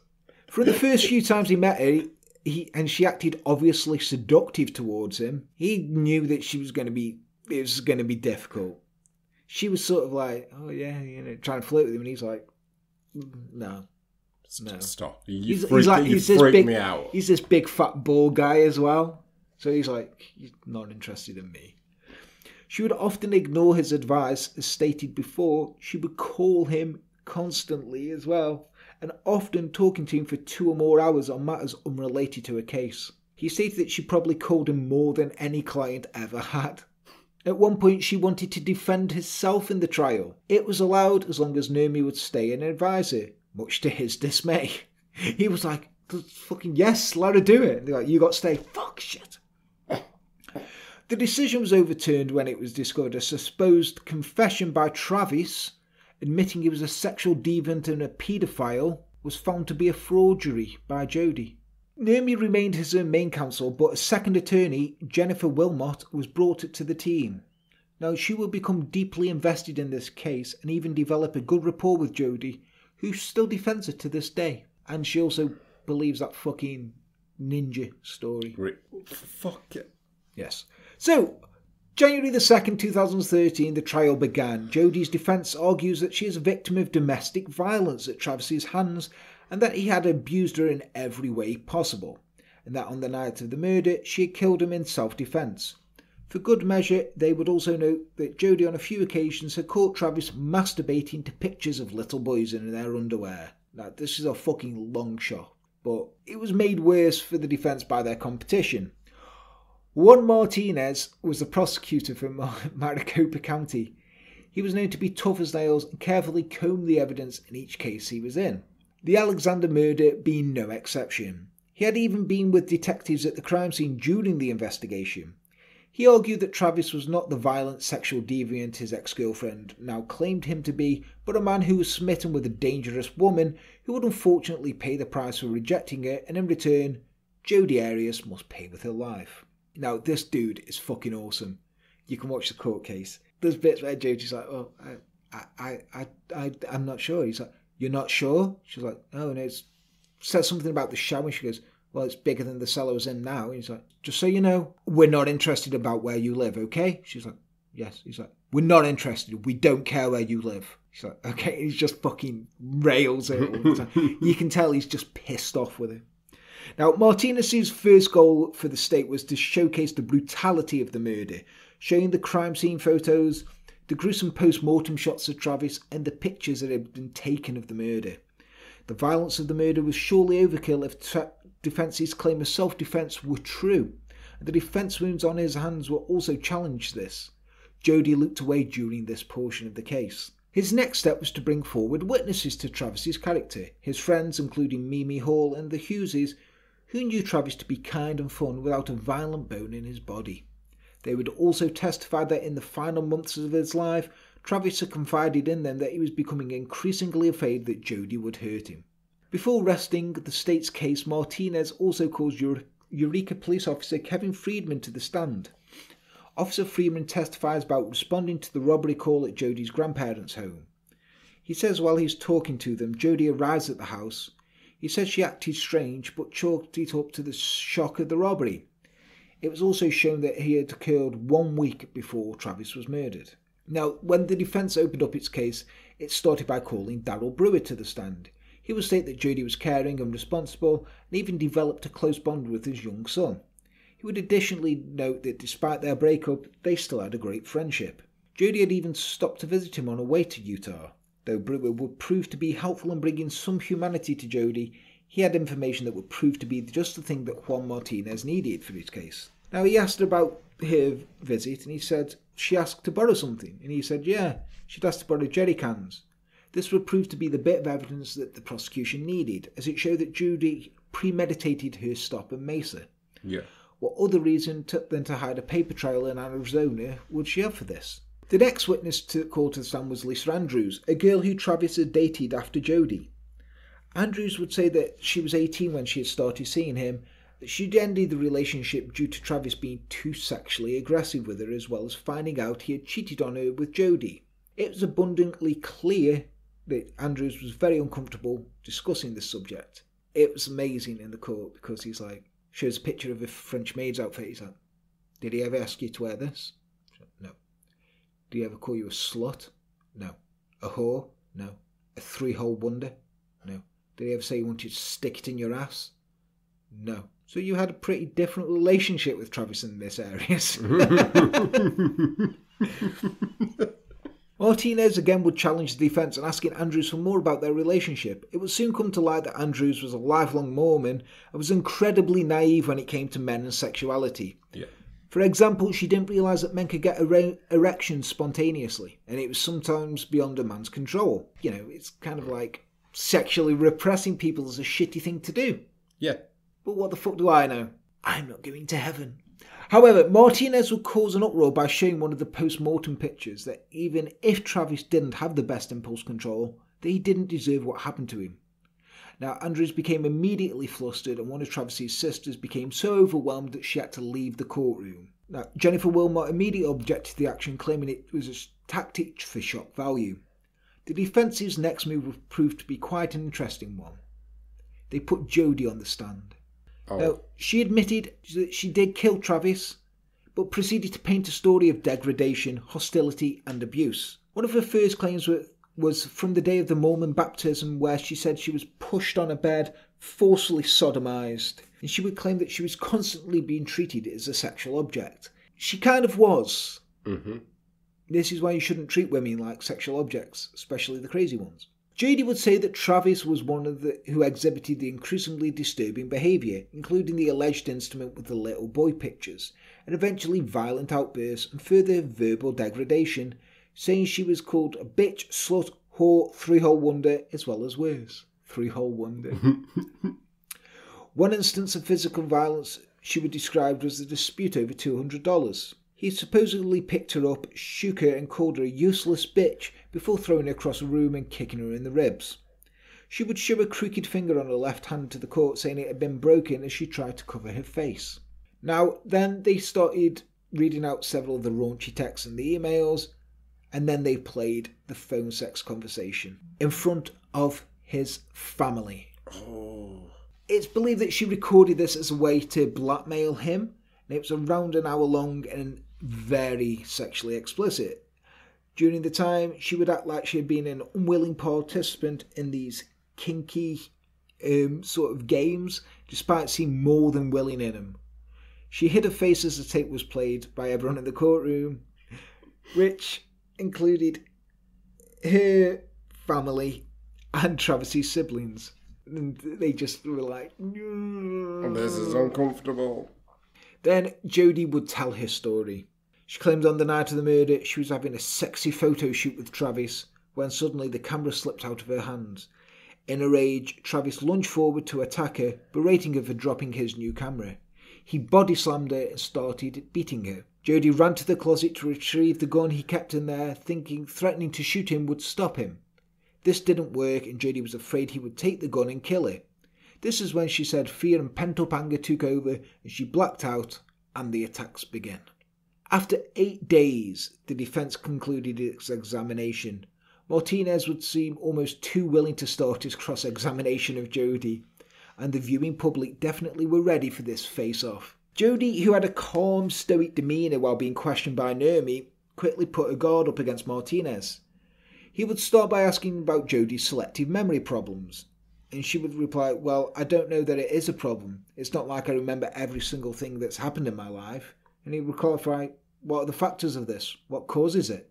And then she just stared at him and said, well, when men like you yell at me, when men like Travis yell at me. Well, he started countering some of her claims of abuse. She had diligently kept journals her whole life, and Martinez would reference these journals. Many of the entries told of her devotion to Travis and how good of a man he is. One entry from the 26th of August 2007 would read, well, I guess it's a good thing that nobody else reads this. Big oof. Because I write right now that I love Travis Victor Alexander so completely that I don't know any other way to be. Now, there's no entries stating abuse, finding out that he liked little boys, and any of the claims that Jodi made. She, of course, has to answer this, claiming that she chooses only to write positive things in her journals, stating she follows the law of attraction, which he fucking takes the piss out of. He'd then bring up her finger, and she'd display the finger again with a snide smile. Martinez then presents a picture of Jodi and her younger sister from around the time the injury supposedly occurred. In this picture, Jodie's finger is fine. Her response is, my finger is bent there. Some people think she was just bending it weirdly. Another thinks she broke it herself in jail, but no one knows. Really, during the duration of Martinez's cross-examination, Jodi kept her composure. However, this would change when the gruesome post-mortem shots came back into play. She became visibly disturbed and tried to shield her vision. Martinez calmly showed the photos. He said, take a look. You're the one that did this, right? And she said, yes, crying, but with no tears. He would also point out that most of the stab wounds were in the back.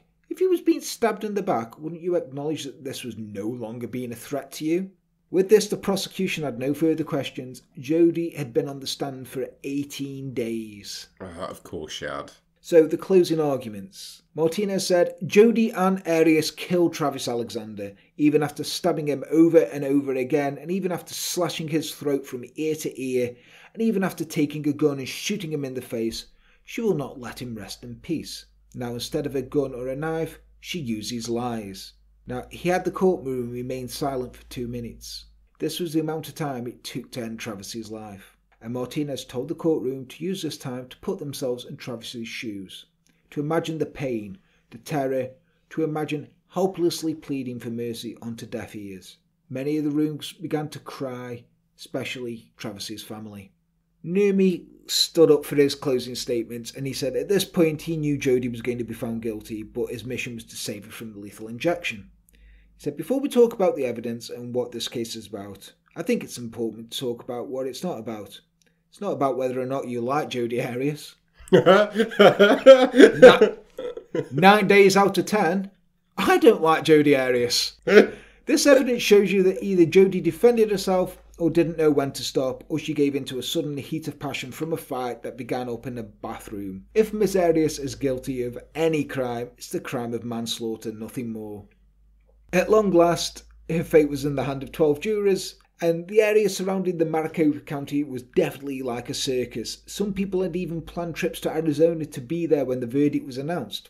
Even the future Cheeto-in-Chief Donald Trump shared his curiosity on the verdict with the media. Finally, after 4 days of deliberations, on May the 8th, the jury reached its verdict. Jodi was found guilty of first-degree murder, and her face slowly dropped. It was apparent she didn't think this would be the outcome. The Alexander siblings cried in relief, and the eager crowd outside roared with applause. Many people were relieved just to see that Travis would be getting justice. But in a weird, strange mood, just after the verdict, Jodi would sit with local news for moments and to say, I went blank, I don't know, I feel overwhelmed. This is unexpected for me, but there was no premeditation on my part. She then says she hopes she does get the death penalty, as her family tend to live very long lives and she doesn't want to spend decades in prison. I believe death is the ultimate freedom, and I'd rather have my freedom sooner rather than later. So 2 weeks later, the jury began to consider her sentence. Travis's siblings would make victim impact statements. His sister Samantha would have an especially heartbreaking testimony. She would mention through tears that their grandma Norma Jean passed away shortly before the trial began. She stated that she felt part of her death was from a broken heart. Travis was our strength, our constant beacon of hope, our motivation. his presence has been ripped from us. Judy would then make a statement herself, apologising for the lies she had told. At one point, she pulls out a white t-shirt with the word Survivor in purple letters. She says they're for sale and all proceeds will go to domestic violence charities. The balls on this woman. She then pleads for her life, saying she will use her life in prison to do charitable works like helping other inmates to learn to read and write and donating hair to the charity Locks of Love. So, 3 days later, deliberations ended. 8 jurors chose death, 4 chose life. It was a mistrial. This could have been avoided by taking death penalty off the table, but the prosecution, on behalf of the Alexander siblings, wanted Jodie's to pay with her life. So, on the October the 14th, 2014, the sentencing retrial began. Martinez again reminded the jury of the pain Travis endured at Jodie's hands, saying because of the cruelty, Jodie deserved death. Naomi would argue it was a tale of infinite sadness, but that she only had reacted because she'd been reached breaking point. It would end in another deadlock, with one juror voting for life in prison. In the state of Arizona, if a death penalty trial is deadlocked a second time, it can't be enacted. So on April the 13th, Judge Sherry Stevens sentenced Jodi to natural life in prison with no possibility of parole. She would be sent to Perryville Prison for the rest of her life. She was originally housed in the maximum security unit, but has since been moved to medium security. Jodi is now in her 40s. She works in the prison library, regularly sees her family. She has had a few boyfriends since being incarcerated, and she has also taken up prison tattooing. A former cellmate, Tracy Brown, recalls Jodi being a bit scary, openly admitting to her crime, but friendly, and she nicknamed Jodi Songbird because her singing voice brought joy to her. She asked Jodi to tattoo her songbird on her so she could remember it, but after the bird was finished, Jodi would then sign her name on her body. So she's got a bird there and it says Jodi Arias in it. Kirk Nermy would write a tell-all book about his time as Jodie's defence attorney, which would get him disbarred. This is because several details in the book broke the attorney-client confidentiality. Jennifer Wilmot is still practising and still advocates for Jodie, appearing in a recent documentary to talk about why she believes Jodie didn't get a fair trial. Whatever, yeah. In the summer of 2020, Juan Martinez was disbarred for inappropriate conduct. He was accused of leaking a juror's name in the Arias case to a blogger with whom he was in a sexual relationship with and then lying to investigators. Now, Jodi tried to use this as an appeal, claiming he was inappropriate with her, but it was rejected. Yeah. Martinez owned up to his actions, but states, "The poor choices I have made have nothing to do with Miss Arias' brutal murder of Travis Alexander." And thus ends the tale of Jodi Arias. So, Les, was she guilty or did ninjas do it? Yeah, she was fucking guilty, wasn't she? She was fucking guilty. But I've got to say, right, Travis did not help himself. He did not. He really created that situation. He could have just said, okay, we've had a bit of fun.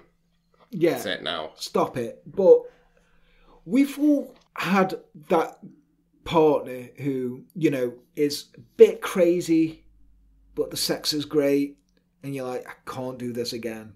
But then you do, and then you're like, no, it's the last time. Yeah. But basically, Jodi was this little fucking fuck toy to him. He was like, I can fucking do all this dirty shit with her. I can't do this with Mormon girls. Yeah. I can, you know, she wants to do everything, you know. He called her a three-hole wonder, She'll do it in the fucking ear. She's amazing. You know, he's like, oh, I'm going to tie you to a tree and shove it up your ass. And she's like, oh, yeah, I love that. You know, but he knows she's crazy. His friend's like, she's fucking crazy. You need to watch yourself. And he's like, yeah, but he can't stop having sex with her. He didn't deserve to die. No, he didn't. No, God, no. He didn't help himself, but Jesus Christ, he knew this chick was fucking crazy. He really did. He was pouring gasoline on the fire there. Like, that's what I get. It's like, not to victim blame, because like you say, you didn't deserve to die, but it's like you created a fucking deadly situation for yourself. He did. I mean, who do you think's worse, Casey or Jodi? Well, with Casey, like, that was her kid. Yeah, I think Jodi, I mean, they're both really bad. If you met Jodi, like, you didn't know anything about her, she was out, met Jodi, and she's like falls in love with you, and she gets into all the folklore shit with you, and she moves in, and she just wants to be the doting wife to you, and you're like, okay, you treat her well. Yeah, she's gonna sort of go mental at you, but could you like see a life with her? Sort of. No. But she's a three-hole wonder, Les. Too fucking needy, man. By the set, that's like too high maintenance. Like, I like my fucking space. And like, yeah. Somebody, you know me, I like my fucking space. And like, somebody like that is not going to give you space. Like, if you were just there wanting chill and it's like, I just want 5 fucking minutes. Or I just want to go down, you know, I want to just go for a walk on my own. Oh, no, I know. And then you're like, you look at your phone and it's like, oh, she's called me 1,000 times. I know, because I know that you have said to me many times, like, I'm not going to say the person's name, but they wouldn't leave me alone. I just wanted to watch fucking Country File. It's true, though. That's why we watch fucking Country File. Like, this person's there, like fucking... Well, yes, guys, that was the end of our two-parter. What do you think? Who was worse, Casey or Jodi? Let us know. But, yeah, we've had fun doing these two. I never want to fucking talk about Jodi Arias again. She's just... What... me and Hannah going through all this research, over 100 hours of research, just on Jodi Arias. Can you imagine how sick I am of this fucking woman? About as sick as a fucking lawyer was, by the sounds of it. Anyway, guys, thanks for tuning into us. If you do want to help us out, you can on Patreon. You go to www.patreon.com/enterthedark. Find us on Facebook, Twitter, Instagram. You can email us at enterthedarkpodcast@gmail.com. All the names of our patrons should be flying up the screen right now, or usually when I do this, they've already been up there because I'm terrible at editing. Self-taught. But yeah, thanks a lot, guys. We've got... Check out the merch stand as well. Remember, if you're on Patreon, you do get 20% off that. We're also the Discord, which I think I may open up to everybody, not just the Patreon soon, so we can have a good chat on there. It's cool. This has been so long. Oh, can't wait for a break. I've been Yam. He's been Les. Take care. And remember, if you have got a crazy girl or boy who is good in bed, just say no. You know, like Nancy Reagan said. Just say no. And, you know, if they look like Nancy Reagan, it's going to be a lot easier to say no. Take care. Bye-bye. Bye.